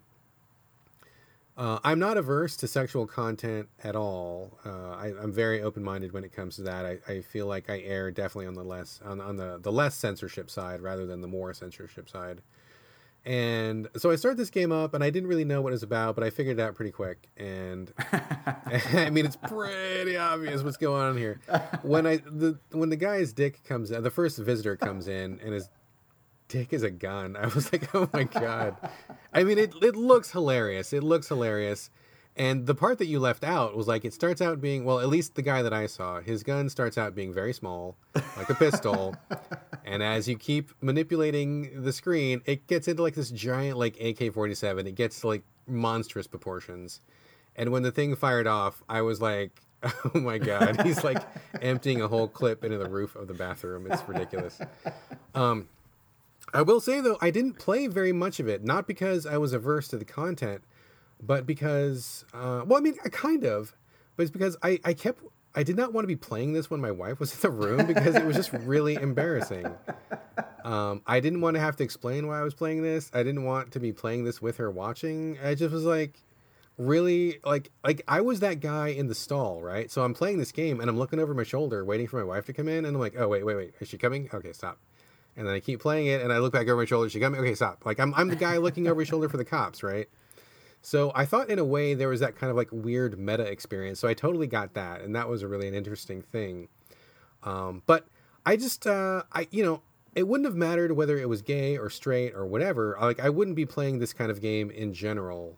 Uh, whether, you know, if it was not gay guys, if it was two chicks or if it was a guy and a chick or whatever, like the, the fact that they were actually like the gameplay is about like having sex. Like you're literally like licking this guy's dick with your mouse. Like I wouldn't be playing this in general. So that part kind of made me uncomfortable, but I did think it was a really interesting, uh, you know, image of like this guy's dick being a gun. And like, like you said, like the parallels between sex is not okay, but violence is okay. And, you know, like you can watch C S I on T V and see the grossest fucking shit going down and be, see kids being tortured and all this nasty, really offensive stuff. But then you can't see like two guys kissing or you can't see two guys in bed or something like that's a real, really hypocritical, really um, contradictory kind of thing. So I thought his approach was really interesting. I was also curious how old he was because, I mean, I know um, tons of gay people. And I think this kind of experience, like the, you know, the bathroom looking over your shoulder, being afraid of getting busted, not a lot of people that I know might have had this experience, or if they have, they haven't really talked about it. It kind of made me think of like, you know, like earlier, like in the seventies or maybe the eighties when this kind of stuff, like you'd hear about people getting caught in bathrooms all the time or busted in parks or something. So I wonder if Yang had lived through this possibly, or if there was maybe like more of a historical, I know he says historical in the title, but I was curious like, like more about the history, like his personal history with this, or you know, just like more of the message, I guess. Um, from a technical standpoint, uh, I will say that I I thought the production values were really good, but I didn't like playing it because just for me personally, I don't like playing on P C, and I hate playing games with a mouse. I am not a mouse and keyboard guy. I don't like doing it at all. And so like having to move the mouth and the tongue up and down with the mouse was really fucking irritating. I really didn't like it. And there was a lot, I was like, God, fuck, we can I just push a button or something? This fucking sucks. Like, I don't want to keep moving my mouse up and down. Uh, it, it kind of skeeved me out a little bit to be moving my mouse that much. So uh, it was interesting though. I, I, I would be very curious to hear more. So Corey, what else did you, what else did you get from this experience? Well, um, I actually can address a couple of things um, that will answer some of your questions about the game, because uh, I, I don't know how old Robert Yang is, but based on his pictures, uh, like his like profile pictures and stuff that I've seen online and like on his bio, he looks like, I don't know, maybe like mid thirties or something like that. Um, So not not terribly old, but um, but I, I do think that the experience of um, just in general of having sort of like a gay intimate experience and constantly having to look over your shoulder is very relevant for for anyone, um, any gay person. Uh, you know, just sort of like seeing it through that lens, because like as a gay man, I never quite I never feel safe really like in the world, and I don't feel safe like showing affection for another man like in public. It's just one of those things where like, you know, I like you're always looking over your shoulder. Like you always think that there's going to be some some dude out there that's going to like punch you in the face if, you know, you like kiss your partner in public or something like that. And And uh, but but the the other thing that I want to talk about is that um,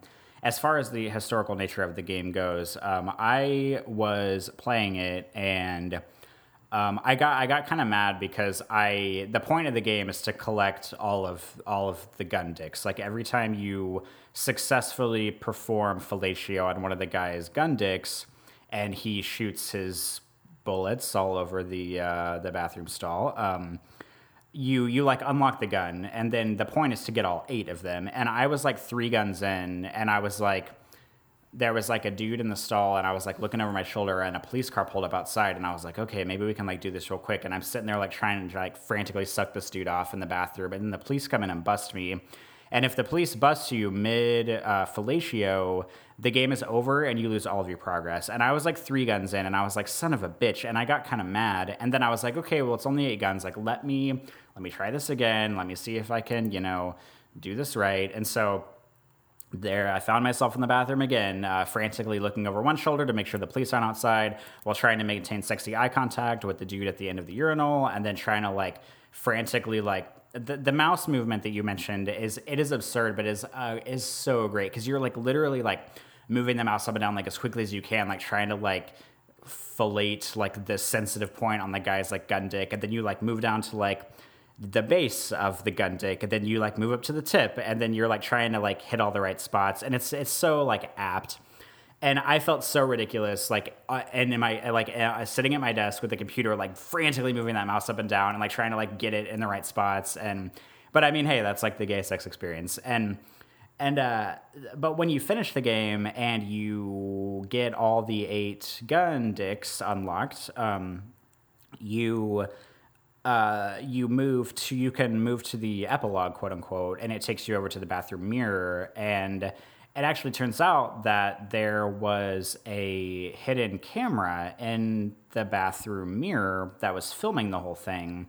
And this game is actually based on a real life case uh, in Mansfield, Ohio from nineteen sixty-two. And the game flat out tells you that it starts in nineteen sixty-two whenever you start the game, where the police conducted a two-month-long sting operation uh, in the, a bathroom outhouse like this in Ohio, and they arrested thirty-eight men who were there um, over a two-month-long process, and uh, arrested them all for sodomy, essentially, and that carried a minimum of a one-year sentence. Uh, and I didn't research it one hundred percent to see if like all the thirty-eight men ended up serving uh, a year or more. Um, but basically, the police built a room inside the bathroom with a two-way mirror in in the by the sink, and they filmed these men that were trying to find a safe space, that were trying to find a place in the world where they could really, um, you know, I mean, it's it's not just about the sex. It's not about getting, you know, a blowy in the bathroom. It's about being in a place where you feel comfortable and being able to express yourself around other men and being able to be intimate with other men.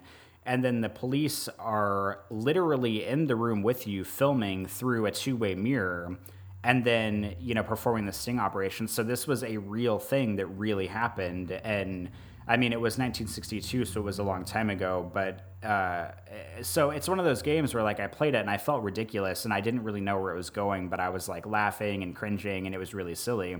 And then once I saw this, it shows you some of the footage from like the police archives and stuff about it. And I was just like, wow, this is really, like, it just really made me think about the game in a whole different light. And I feel like it, it's part of me doing my like due diligence as a gay man of like learning more about, about gay history and about like where we come from, because there's a certain point when you get past certain um, sort of like plateaus of oppression where you feel a little bit safer. I mean, it's happening in the United States right now. This is why we have a resurgence of Nazis, because all of the people in the United States, or most of them who are Nazis, seem to have forgotten how things went the last time there was a, you know, surge of Nazis. And because we didn't live through that, it's hard to remember how difficult it was and what became of it. And I feel like this game makes me want to do more research into, you know, the background of hardships of gay people and historical and like the Berlin Wall and stuff like that, because I grew up, of course, always feeling oppressed because I'm gay, but not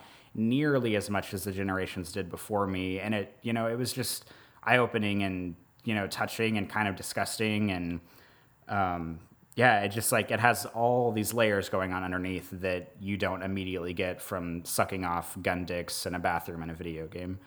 Wow, that's really interesting. I had no idea about the history of that or that this was a real thing at all. I mean, I think that definitely puts the game into um, a new light. I mean, I, I didn't play through it all the way uh, because, like I said, I didn't really want to explain to my wife why I was playing this. But uh, yeah, I mean, I...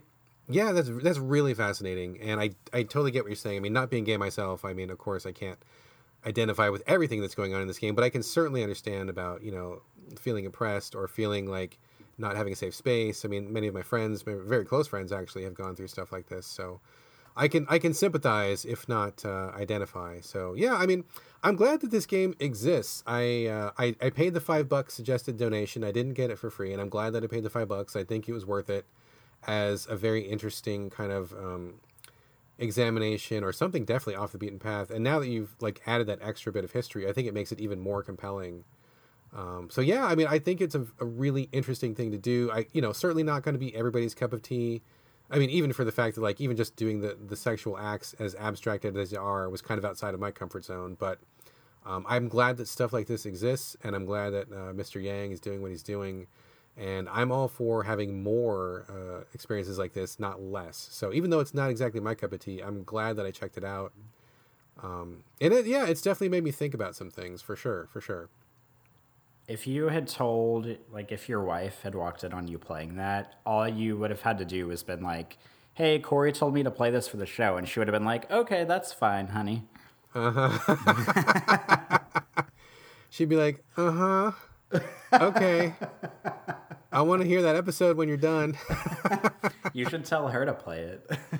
Oh, yeah, maybe I will. I was just like, it's so impossible. I mean, it's so impossible to find time to play something in general, let alone something inappropriate. So, like, it would have to be like when my son was asleep, because I'm certainly not going to explain that to him at this stage. Mister Eight years old and curious about everything. So maybe when he's older, uh, maybe I'll run it by her. We'll see. I don't know. I don't know. I'm, no promises on that one, dude. We'll we'll see what happens. Um, I don't have a lot more to say other than I'm glad that we talked about it. I thought it was a really interesting game for sure. Any any wrap-up thoughts on the Tea Room? Uh, not a lot other than, I mean, I also paid, I threw five bucks at Robert Yang for this too. Um, so I appreciate the fact that they, these are the kind of like short indie games that that make me envy a lot of P C uh, P C gamers. Because like th- this game is definitely basic enough for me to play. I've got a MacBook Air that's like five or six years old, and I could play it on on here, which I think is great. But I mean, the indie games like this are never, ever, ever come to consoles, and I really like indie games like this where they're just short and they're sweet and they have um, they're very experimental in different ways. But the fact that it has so many layers of, you know, um, historical information and, you know, s- sort of opens the door to. to me and to other people about, you know, what, what this game sort of means for people in like gay culture and in society. Um, I, I just, I, I love this. I applaud it. And I sincerely hope, because it, it would be very possible that Robert Yang could be like a total jerk in real life. And I've never met him. And I really hope he's not like that. Cause you know, sometimes indie game developers are very pretentious and very don't, out there. Don't meet ass, your heroes, but, man. Don't meet the people you yeah. admire. Don't do I it. I mean, he, he doesn't seem to be that way. Cause I've read, I read through some of his blog posts earlier and just seeing like his hit the realm of games that he creates. He doesn't seem like, you know, like that kind of jerk or anything, but I just really appreciate that he is around and that he's making games like this. And uh, there's just so much more going on under the surface that is not immediately apparent just from playing it. But, uh, yeah, this is, uh, I mean, this is probably going to be like on my top ten list at the end of the year, I'm sure. Right on, right on. And yeah, I definitely, uh, I am definitely a fan of these interesting outside the box, short to the point, uh, you know, having a message kind of indie games. I was happy to pay five bucks. I think it was well worth it. And I wish that, um, I mean, there's a, there's a ton of stuff out there, but it's really hard to separate the wheat from the chaff. And so I find myself being really hesitant to take uh, a risk on some games because I really don't want to get like somebody's My First Game Jam release for five bucks or something and get like, you know, really subpar experience. But this is not that. This is excellent. If you are into the subject matter, I would definitely recommend it. Even if you're not, check it out just to get a taste of what else is out there. I think it's really interesting. And I, I, I agree. I wish um, I spent more time on small indies like this. I used to, but not anymore. Maybe I should get back into it because it did really kind of inspire me to check out what else is out there. So Um, we are running pretty long. We should go ahead and move on to the other segments of the show. We've got some questions from Superfan Jeroen. Hopefully he's uh, back by now if he's following the timestamps. But uh, before we get to his questions, just a couple really, really, really quick check-ins. Uh, we were kind of light on games, like breadth of games. I think we went kind of deep on Tea Room, but uh, usually we have at least one or two more games to talk about. Not this week because, like I said, I had a bunch of birthday parties and my in-laws, so I didn't have a lot of free time. So just a really quick check-in. I was hoping to be done with Nioh by now, and I'm sure the listeners are fucking sick of hearing me talk about it. This game is really long, though, and I think I'm only one or two levels away from the end, but what happened was I got to a level that was really maze-like. It was kind of like this haunted house, and I could not find a save point. Usually the save points are very generous. They come up really frequently, and like being uh, like being far from a save point has not really been an issue in the whole game. But I got to this one, and people had warned me that this was kind of uh, was not a great level. So I got into it, and it's a really long level, lots of enemies, and I just could not find a save point, which means if you can't find a save point, you can't refresh your items, you can't save your progress, you can't uh, restore your magic spells, and so it becomes like this giant battle of attrition. I saw save points, but I couldn't get to them. I couldn't figure out how to make it there, and so I ended up searching and searching. I got about three quarters of the way through the level, and then I needed to go and talk to my in-laws, so I put the game into suspend mode. Uh, yeah, never fucking do that with a game that has any kind of online features, because when I came back, the data was fucking corrupted.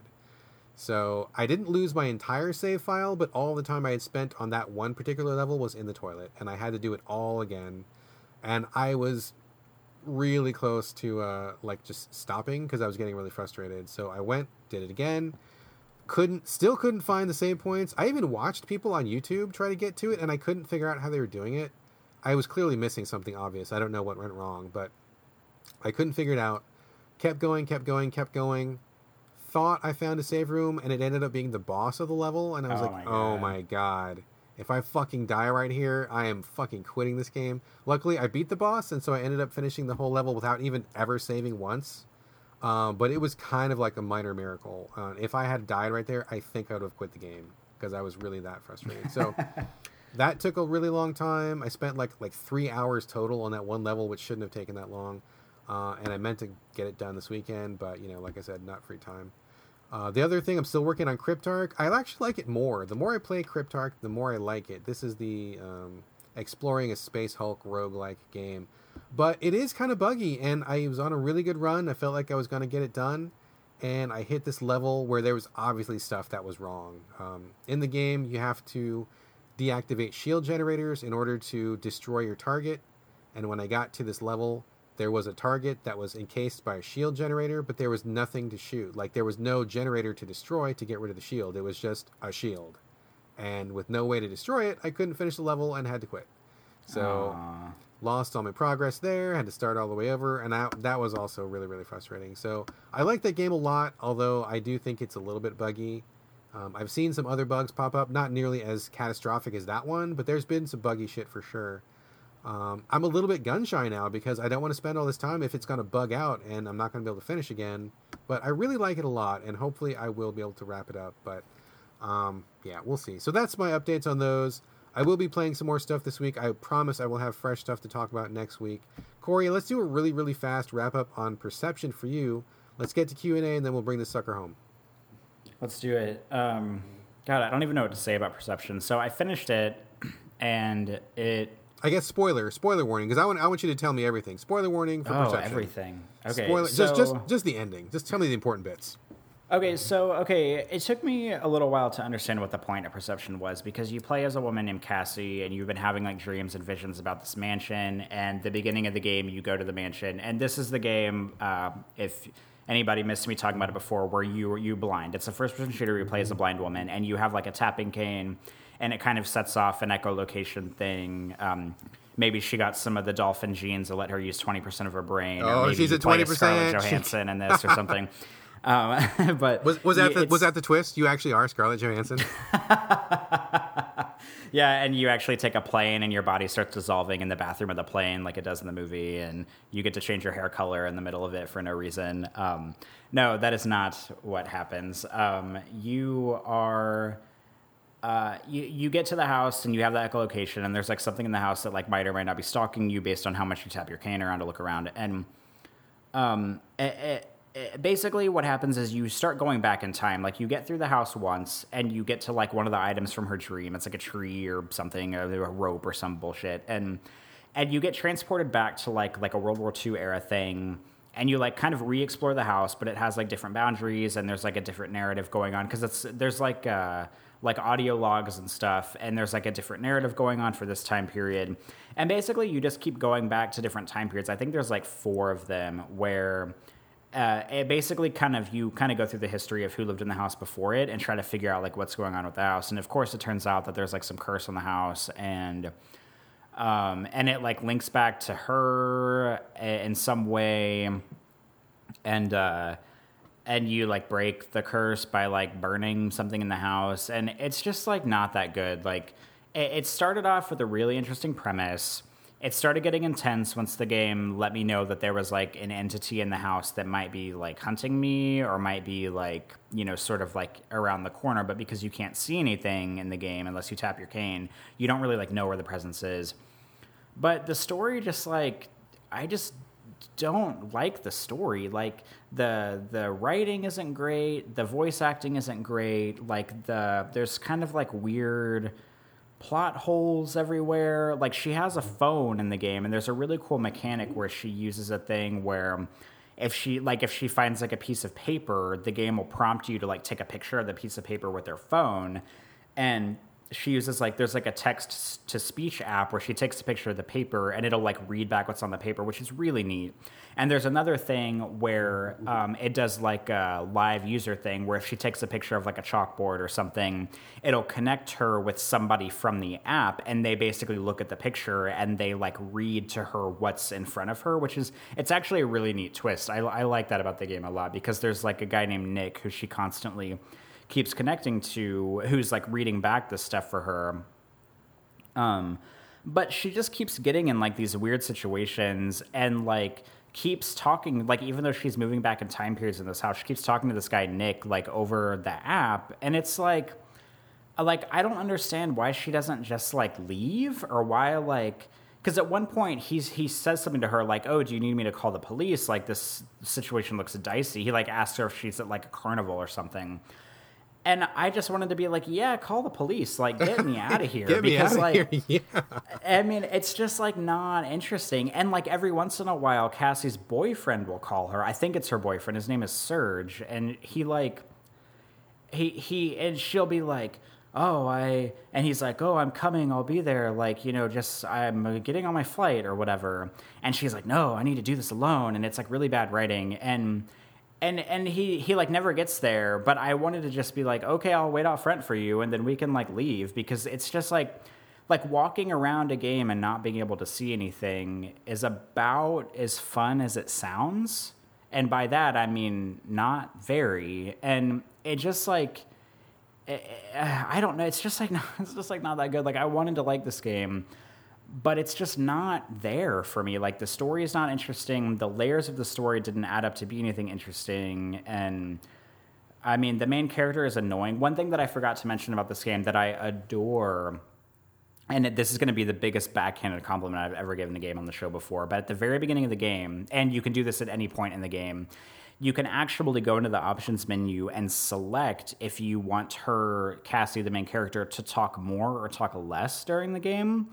And that's I, an option. That's actually yeah, an option. Yes. Yes. That's weird. Um, that that sounds kind of like rude, almost. Like like. It, yeah, it does. And whenever I first started the game, I turned her uh, her speech all the way on, because like I, I mean I'm a game reviewer. Like, I need to listen to her speech. If I'm going to evaluate it, I have to hear what she's going to say. I wasn't just going to turn it off, um, because it's kind of one of those things. Because I have a problem with this in a lot of games where like like the Uncharted's or Tomb Raiders, um, where like Nathan Drake or Lara Croft, like, won't shut their fucking mouths over the course of the game. And it just gets really annoying, because that's how video game writers think that you characterize video games now, is just by making them talk a lot and talk about everything they see, and, you know, talk about how if you're in Tomb Raider, like, there's an enemy in front of you, and having Lara Croft say, oh, I need to hide, like, out loud while the enemy's right in front of you, and it doesn't have any effect on the enemy in front of you, and they should be able to to hear it. And it's just like, So I actually like the idea of being able to basically tell her to shut up in the game, because her, her voice acting is not great, the writing is not great. And at a certain point, I went into the options menu and just uh, turned her voice down, because you, you if you turn it off, it means that she only speaks during, like, important plot points. And I did that because, like, she just talks a lot, and it's not interesting, and it doesn't make any sense, because when she talks, her voice does not create echolocation in the house. And what do you? What the fuck do your does your voice do? It makes noise, and it's supposed to make echolocation. So, like, you're tapping your cane around, and it's making it's giving you the sound wave vision, and it's attracting uh, the presence that's in the house if you tap too much. But if she talks, it makes no sound wave vision. It doesn't attract the presence, and it just adds up to making, like, no sense at all. And I did not come out of that game liking it very much, to say the least, if you didn't get that from, you know, the five-minute rant I just went on. Wow. Uh, man, I don't even know what to even make of that. I mean, I was kind of hoping there would be a neat twist to the end, because the premise, I mean, sounded okay. And even though um, apparently there are, I guess, blind people who can do echolocation, as one of our dear listeners pointed out to us over Twitter, I don't think that's a very common thing. And so, I mean, that seemed like an interesting idea, but what you're describing just sounds kind of like a jumbled mess. I mean, just what was your takeaway at the end? Did you just, you just felt like just really bored and nothing uh nothing really came together? I mean, was there even like a a hook other than just discovering that there's this curse at all, or what?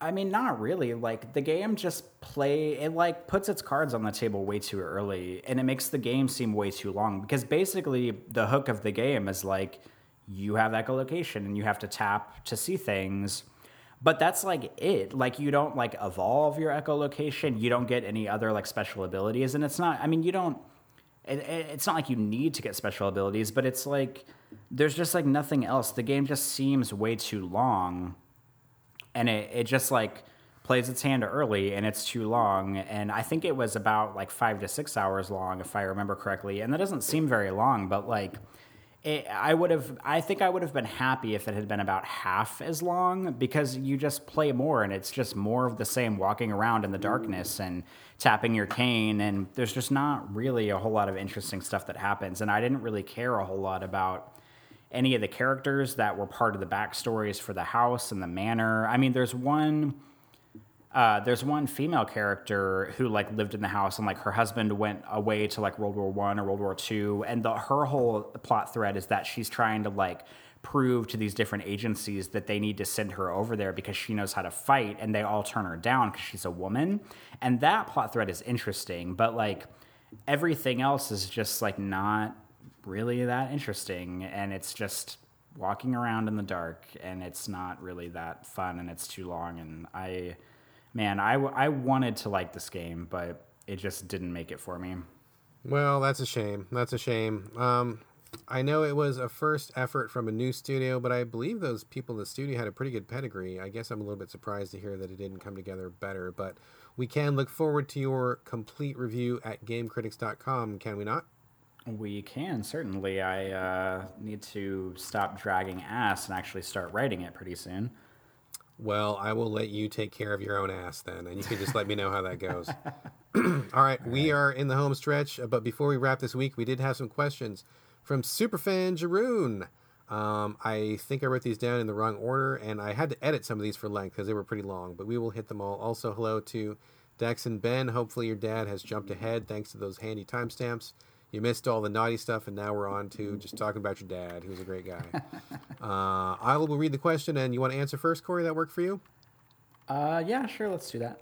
All right, cool. First question from Jeroen. Talking about gameplay, I heard and read about your uh, your praise for Darksiders, a game which focused on gameplay. Would you still recommend the first Darksiders? And also, did you like Darksiders two that much? Would you recommend those games? And Corey, did you play them? Corey, Darksiders one and or two, what are your thoughts? Did not play them, so I cannot offer any insight here. Oh, swing and a miss. Okay, I have played both of those then. Darksiders number one, I liked a lot. It's very much like a three D Zelda, but like kind of goth and post-apocalyptic and big swords and muscly dudes, and it's cool. Um, I thought it was very good. It takes obvious inspirations from many other games like Portal and Legend of Zelda and a few other things. Uh, but it's well put together. It looks good. It's fun to play. I think Darksiders number one is a great game. I do recommend it. Um, I do not recommend Darksiders two. It seemed like the developers saw the success of the first game and decided to make everything bigger. The levels are bigger. The world is bigger. There's this new, like, really, really um, overdone loot system, which is just, like, choking with, like, unnecessary items and a lot of busy work. You can equip, like, a different piece of armor in every single part of your body, and it just ends up being more hassle than you really want to deal with. So I do not like Darksiders two, but I do like Darksiders one, and that's where I stand on those. Uh, next question. Jeroen says, I own a Raspberry Pi three, and I'm considering to use this as an S N E S emulator. Uh, what are the three best games of the Nintendo uh, older game catalog that are still fun to play today? Could you each please both name three different games? So six titles total, Drew being very specific there. Man knows what he wants. Uh, he says this may be a better option than to buy a uh, classic, and it might be a fun way to introduce his kids to playing games, or maybe they'll just watch him play. Uh, Corey, what? Damn it, wait a minute. I wrote right. these things down. I wrote down my answers, and I don't see them here. Shit. What are my answers? All right, you you talk while I try to recover my answers. Go ahead. Okay. Um, I I actually had a pretty hard time with this question because during the S N E S era, I was more of like a Sega Genesis guy. So, and this is like really digging for me. Like I had to look up like some lists of Super Nintendo games to try to find ones that are recommended. Um, because even if they were good then, there's no guarantee that they're still good now because I haven't played any of these games in like, I don't know, like twenty years. So, but I came up with a few that I think slash hope would be good, but do not um, take the take these with a grain of salt, I should say, because I was more of a Genesis guy, and these are probably, I'm just probably going to name off some games that are like, would be like the usual ones that you would hear. So my first one that you cannot go wrong with is Super Mario All-Stars, because it has basically all of the N E S Super Mario games in it, and Super Mario two is my favorite in particular. Um, I do think those games age well because they are just side-scrolling Mario games. I mean, I feel like those, you know, that's what people think of when they think of classic Mario games, and I think that has three or four Mario games in it, um, maybe more. I obviously, you can tell I did a lot of research for this question. Um, But I, I would recommend Super Mario All-Stars. I'm sure it holds up. Uh, Super Mario two is amazing. You get to play as Princess Peach if you want to, and her little dress makes her jump farther than everybody else, so that is why I always played as her, and she's great. Um, the other, uh, something else I would recommend is Super Metroid, and this is kind of a weird one for me to recommend because I actually haven't played this game, but I own it on my Wii U. I have not played it, um, but this is like the end-all be-all Metroid experience, according to basically everybody who's played Metroid games. So I feel like I'm safe recommending it because this is like the one that everybody goes to for the best Metroid experience. I hope that it holds up well. Um, I don't know if it would be great for kids because it's a little more action-oriented and it might be a little more difficult. I'm not sure. Um, my last answer, I do have a backup answer, a fourth one. So sorry, Jordan, but you're getting more than uh, more than three. Probably from both of us. Um, my next one is kind of a left fielder. It's uh, X-Men Mutant Apocalypse, and this is a side-scrolling X-Men sort of beat-em-up, shoot-em-up kind of game, and you get to play through different levels as different members of X-Men. There's like Cyclops, and there's Psylocke, and there's Gambit, and uh, Beast, and uh, I think one or two other, Wolverine for sure. Um, and you basically, they each have their own uh, two D side-scrolling levels, and you play through, and you basically just like beat up uh, Sentinel dudes and work your way through this island to get to the center of it. I can't remember what's going on at the center of the island, but I remember that being really fun. I think the Genesis X-Men games are better. X-Men two Clone Wars is amazing on the Sega Genesis, but we're not talking about the Sega Genesis now, so I'd recommend that. Um, a couple of bonus mentions would be Super Castlevania four. Um, I love Castlevania. Um, when it comes to Metroid and Castlevania, I'm a Castlevania guy, which is weird because in everything else, I'm always the sci-fi guy, but there's just something about Castlevania that I love. And Super Castlevania four, I remember it being fun. Uh, hopefully it is still fun. It's basically like a, a remake of the first Castlevania on N E S. Um, maybe you could consider it like the original H D remake, maybe the first one ever. Um, And also, I feel like people would say Zelda: A Link to the Past. I have never... I've only played, like, two Zelda games in my life, and I've never beaten any of them because I'm a bad uh, video game person. But A Link to the Past is what I feel like a lot of people would consider the best uh, Super Nintendo game of all time. So maybe that. Um, Brad, those are my answers. Did I uh, give you enough time to come up with your answers? You did. I actually had a different window open and my notes were on the wrong page. So that was my bad. Uh, really rookie mistake there. But I got my notes together. I do want to second your recommendation of Super Castlevania four. I really liked that one a lot back in the day. Um, had a lot of like mode seven scrolling and a lot of weird cool effects that were not seen in other games at the time. Probably looks ancient as hell these days, but I thought it was a pretty fun thing to play. Uh, so I definitely recommend that. And my picks are kind of off the beaten path. I figured that Jeroen could, you know, see what was the most popular if you go to, you know, message boards or Reddit or ask your friends. I mean, I think probably a lot of the common ones will pop up. So I tried to pick some that were a little bit uh, unusual. Um, so Super Castlevania four, I don't see a lot of mention of. Uh, Kirby's Dream Course, which is where you play golf with Kirby. Kirby is the ball. And you try to, uh, you know, you play golf as normal, but then Kirby can also do a lot of different powers. You pick up powers as you go. So, like, if you hit a really bad shot and your ball is going too far, Kirby can turn into, like, spiky Kirby, and he'll totally stop rolling because the spikes will catch the grass. Or if you are trying to go up a hill and you don't have enough uh, drive on your ball, he can turn into, like, a fireball, and he can, like, shoot himself up the up the hill and get to the hole. Or if you have a ball that goes high above the hole and it's too high up, he can turn it into a rock and like sink straight down in the hole. It's an awesome game. I love Kirby's Dream Course so much, and I don't see a lot of people mentioning it. I think it's probably one of the best Kirby games ever, and I do believe it is, I think it's on the S N E S Classic, which is unfortunate since they're only making four of those. But Corey, have you ever played Kirby's Dream Course? Did you ever play that? No, I don't think I've ever played a Kirby game in my life, now that I think about it. Oh, wow. It. Okay. So I don't recommend all of them, but I think Kirby's Dream Course is really awesome. It's really fun. So good times. Um, I want to also call up to Sim Ant. This oh, one... Sim Ant.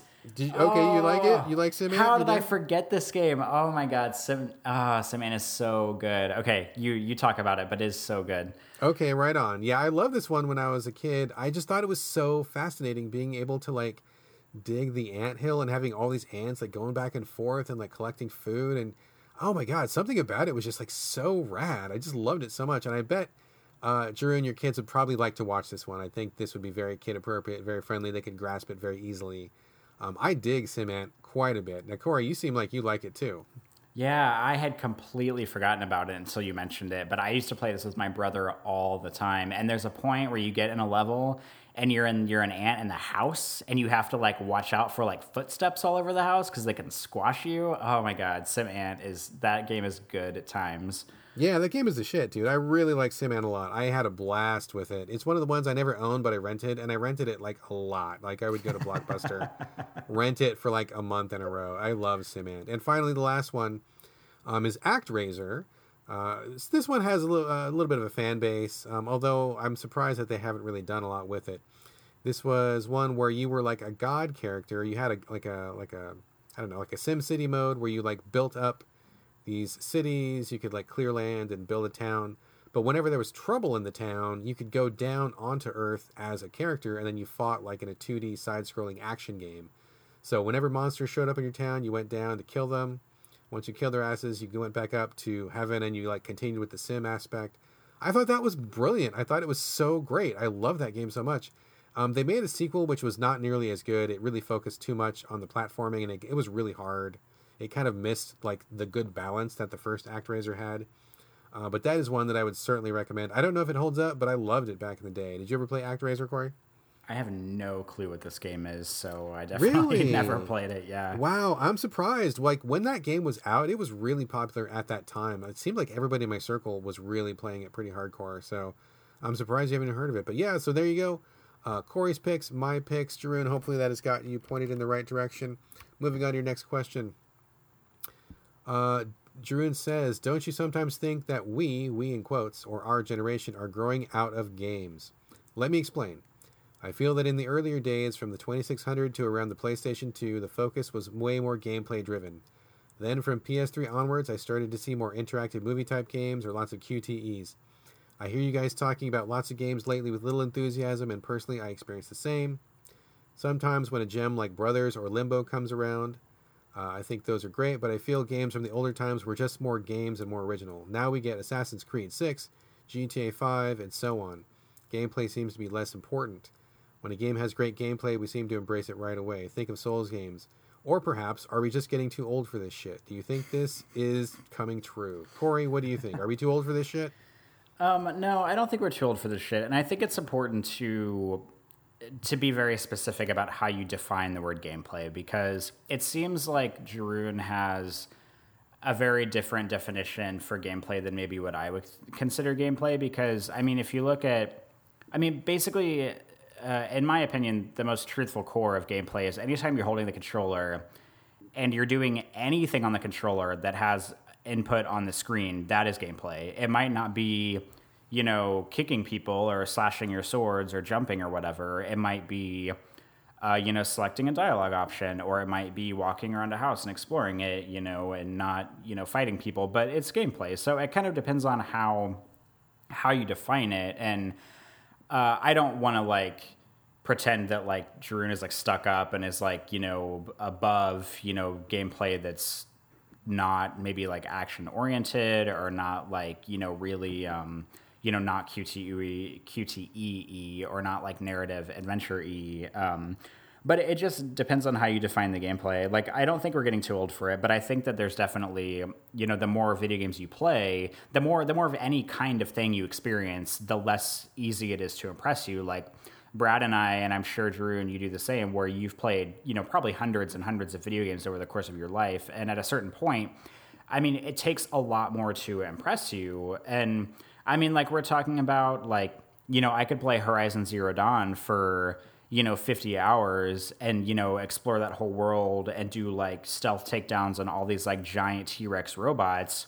And then I can play a game like Tea Room that's about, like, cruising in the nineteen sixties in a, like, bathroom with gay men. And I think the Tea Room is a far superior game to Horizon Zero Dawn. So it just depends on, like, lately my tastes in games have been more about the stuff that's memorable, more about the stuff that's different, more about the stuff that feels truly unique, that's not just about, you know, shooting dudes or stabbing dudes or kicking dudes. And I mean, I'm all for action games. Like, you know, I loved Doom last year, and that game is like, the, the, there's like not a better example of a game that's like pure first-person shooter, like shooting, you know, hell demons and stuff. But it just takes a lot more to impress me. And I mean, if we're on the topic of, like, when you say, like, Assassin's Creed six and G T A five, I mean, uh, franchises are what keep the gaming industry alive, because if every video game were a brand new I P, every development studio would go out of business and nobody would, you know, nobody would make any money. Like, the franchises exist in order to make money so that studios can really take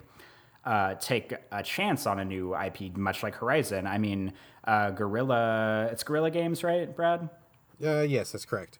Yeah, Guerrilla, I mean, they've been making fucking kill zones for decades, and they've finally gotten to a point where either they feel comfortable enough to make a new I P, or Sony has let them make a new I P. I'm not really sure which one happened first, to where they made Horizon. And I mean, that's just how the gaming industry works. Like, I mean, I don't want to be that guy that's like, oh, it's just the way the system is, and that's how it'll always be, because, I mean, we have plenty of indie studios that are making different things. But, um, I mean, it, it's hard to stay enthusiastic when you play a new game that you have to talk about every week, and it's not, it's just not impressive. But whenever you play such, like, a, a breadth of games over the course of your life, it just takes a lot more to really stand out from the crowd to me.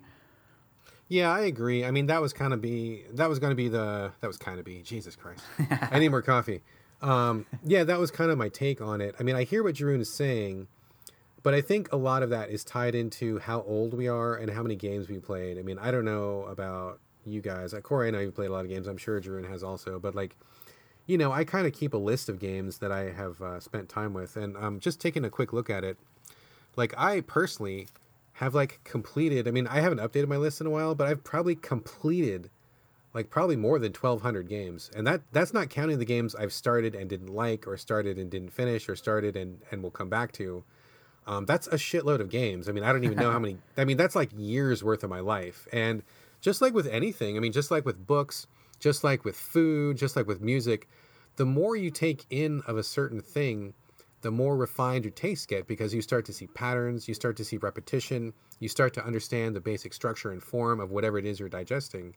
And, you know, like you said, Corey, it takes uh, more and more to impress you because you started you start to see things over and over and over. So, um, you know, we may sound like we're not really like loving on a lot of games lately, and you know, I apologize for that. I mean, I know that sometimes people, when they tune into a podcast, they don't want to hear guys just shit talking all the time. Hopefully, we don't do that all the time. I mean, I hopefully we have a good balance. Um, But I think that in general, I mean, I we're some pretty seasoned guys, and I don't say that to brag, but it's just a fact that when you play a large number of games, you know, you're going to want to start finding new experiences. Like the Tea Room, we both thought the Tea Room was a great experience. That's something that's pretty far outside the wheelhouse for most average players, I would guess. But because we've been around, we've seen and done so many things, like that really brings something new to the table for us. Um, so I don't think it's necessarily that we're too old for this shit. I think we're probably too old for the same old stuff. Like if somebody puts um, a platformer in front of me and it's basically just like another Mario clone, I guarantee that's not going to impress me. Or for example, uh, I was talking to a developer today via email, and he was really looking for someone to review his game. It looks just like Limbo. Like, I mean, I can't even count how many Limbo clones I've played since Limbo has come out or how many I've seen. And, you know, it's like Limbo was amazing when it first came out, but I've done Limbo. And I've done a couple other games that are just like Limbo. So, like, the next time a Limbo-like comes out, it's not interesting anymore. And it's not like those games are necessarily bad or that I'm too old for that shit. But it's like, if I've done this game already, I don't want to do it again. I'm looking for a new experience. I mean, burgers are great, but you don't want to eat a burger three times a day for a week. Like, you would start to get sick of burgers. And that's kind of how it is for people like us who play a lot of games. I mean, I play a lot of games as editor. I just play a lot of games in general. And I play even more games to try to have fresh content to talk about on this podcast. I mean... The risk, the task of playing something new every week, in addition to what I want to play just in general, is immense. I mean, I don't know if people really understand like how much time that takes, especially when you factor in like uh, kids and a family and a job and other responsibilities. So, you know, it really takes something to stand out. We are not easily impressed. But then again, I think that's why you come to critics. I mean, you go to a critic because these are people who have developed their taste. They know a lot about the genre. They know a lot about the industry. They know a lot about the history. You know, you come to these people like us, hopefully, and or maybe other people, if not us, who know about these things and are very knowledgeable, and they can give you a deeper insight. They can give you um, a wider, wider spectrum of opinions. Um, so I think that's really all it is. I mean, I'm not a fan of G T A because, like you said, there's five of them so far. I'm certainly not a fan of Assassin's Creed. Uh, I don't think either Corey or I are really into sequels because I think we kind of just have different tastes. Um, not that that's necessarily better or worse, but if you come to our show and you come to Game Critics, you're going to get people who are maybe looking for newer, richer, more interesting things. And I think that's really all it is. I don't think I'm ever going to be too old for games. I don't think I'm ever going to stop playing games. Um, so, I, I mean, Corey, do you think you're ever going to just, like, stop playing games? I really hope not. I mean, if I don't have games to play, then what else am I going to do with, do with my life? Am I going to... have to watch movies or have to read books? Huh, I can't do that. I have to have games, Brad. God, fuck that. That sounds terrible. God. yeah, I don't think I don't think it's we're just growing out of it. I don't think anything's wrong with games. I think you just, you know, your tastes change after a while. It's like when you're a kid. When you're a kid, somebody gives you like a piece of sourdough bread, you're like, "Fuck this bread. I want a Twinkie." But like, you know, when you turn forty, you're like, "Oh, this is a really nice piece of sourdough. The crust is not too hard, and the the grinding of the wheat is really nice." Like, it's still the same fucking piece of bread, but your tastes have changed, you know? I mean, that's really all it is. Like, sourdough is shit when you're a kid, and it's great when you're forty. So anyway, uh, last uh, last last bit from Jeroen here. Not a question, but a comment. Jeroen says, uh, the show where you talked about the swearing. Oh, so just as context, Jeroen was asking if we could tone down the swearing because he listens to the podcast in the car with his kids, which is great, and thank you for exposing our nonsense to your children. Hopefully they're not too oh, corrupted. Uh, but as a parent myself, I, I get what he's saying about, you know, he felt like we were going a little bit overboard with the swearing, asked us to tone it down. Uh, he says, in that particular show, you guys hardly did it, so it can be done. Too bad it only lasted for one show. But I did feel the overall swearing is a little less, so good stuff. Well, thank you, Jeroen. Uh, we do try our best, uh, but like we said in the past, Uh, this is not specifically a family-friendly show. I mean, I think we, do we even have the adult content on our show sticker on uh, on I I know on iTunes podcast there's a little E for explicit on it, but I don't like SoundCloud doesn't have like a a marker for explicit content, so I can't do anything there. But I did it is marked explicit on iTunes, but I don't know if that translates anywhere else. Okay. Well, anyway, I mean, you know, this is not really a show for kids, so we can't really cut the swearing. This is just our natural mode of speech, but we're glad that you enjoyed the one episode that we were able to rate it in. Sorry oh, it didn't boy. continue, and hopefully it hasn't been too bad. Hopefully, please pay attention to those timestamps. I would hate for your kids to listen to the entire thing all the way through. But there we go. That's the last comment from Drew, and I think the end of our show. Whew, long one tonight. Before we go, we'd like to remind you you can send us your comments, thoughts, feedback, ideas, anything else you'd like to. Send it to us. So videogamespodcast at gmail dot com. We are also on Twitter as a collective show at So Video Games. Also, you can reach us individually. Uh, Corey, what's your Twitter handle, sir? My Twitter handle is my first and last name. It is Corey Motley, C O R E Y M O T L E Y. And my Twitter handle is my name, Brad Galloway, B R A D G A L L A W A Y.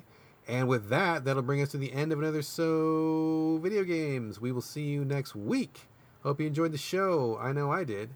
Uh, Corey, did you enjoy the show tonight? Yeah, this is like, I mean, we talked about, we talked about lots of gay sex stuff. So, I mean, of course I enjoyed it. All right, that's a win. That's definitely a win. All right, folks, we will see you next week, probably with fewer gun dicks, but uh, more of us, I guess. And in the meantime, this is bye from Brad. And bye from Corey. We will see you guys next week.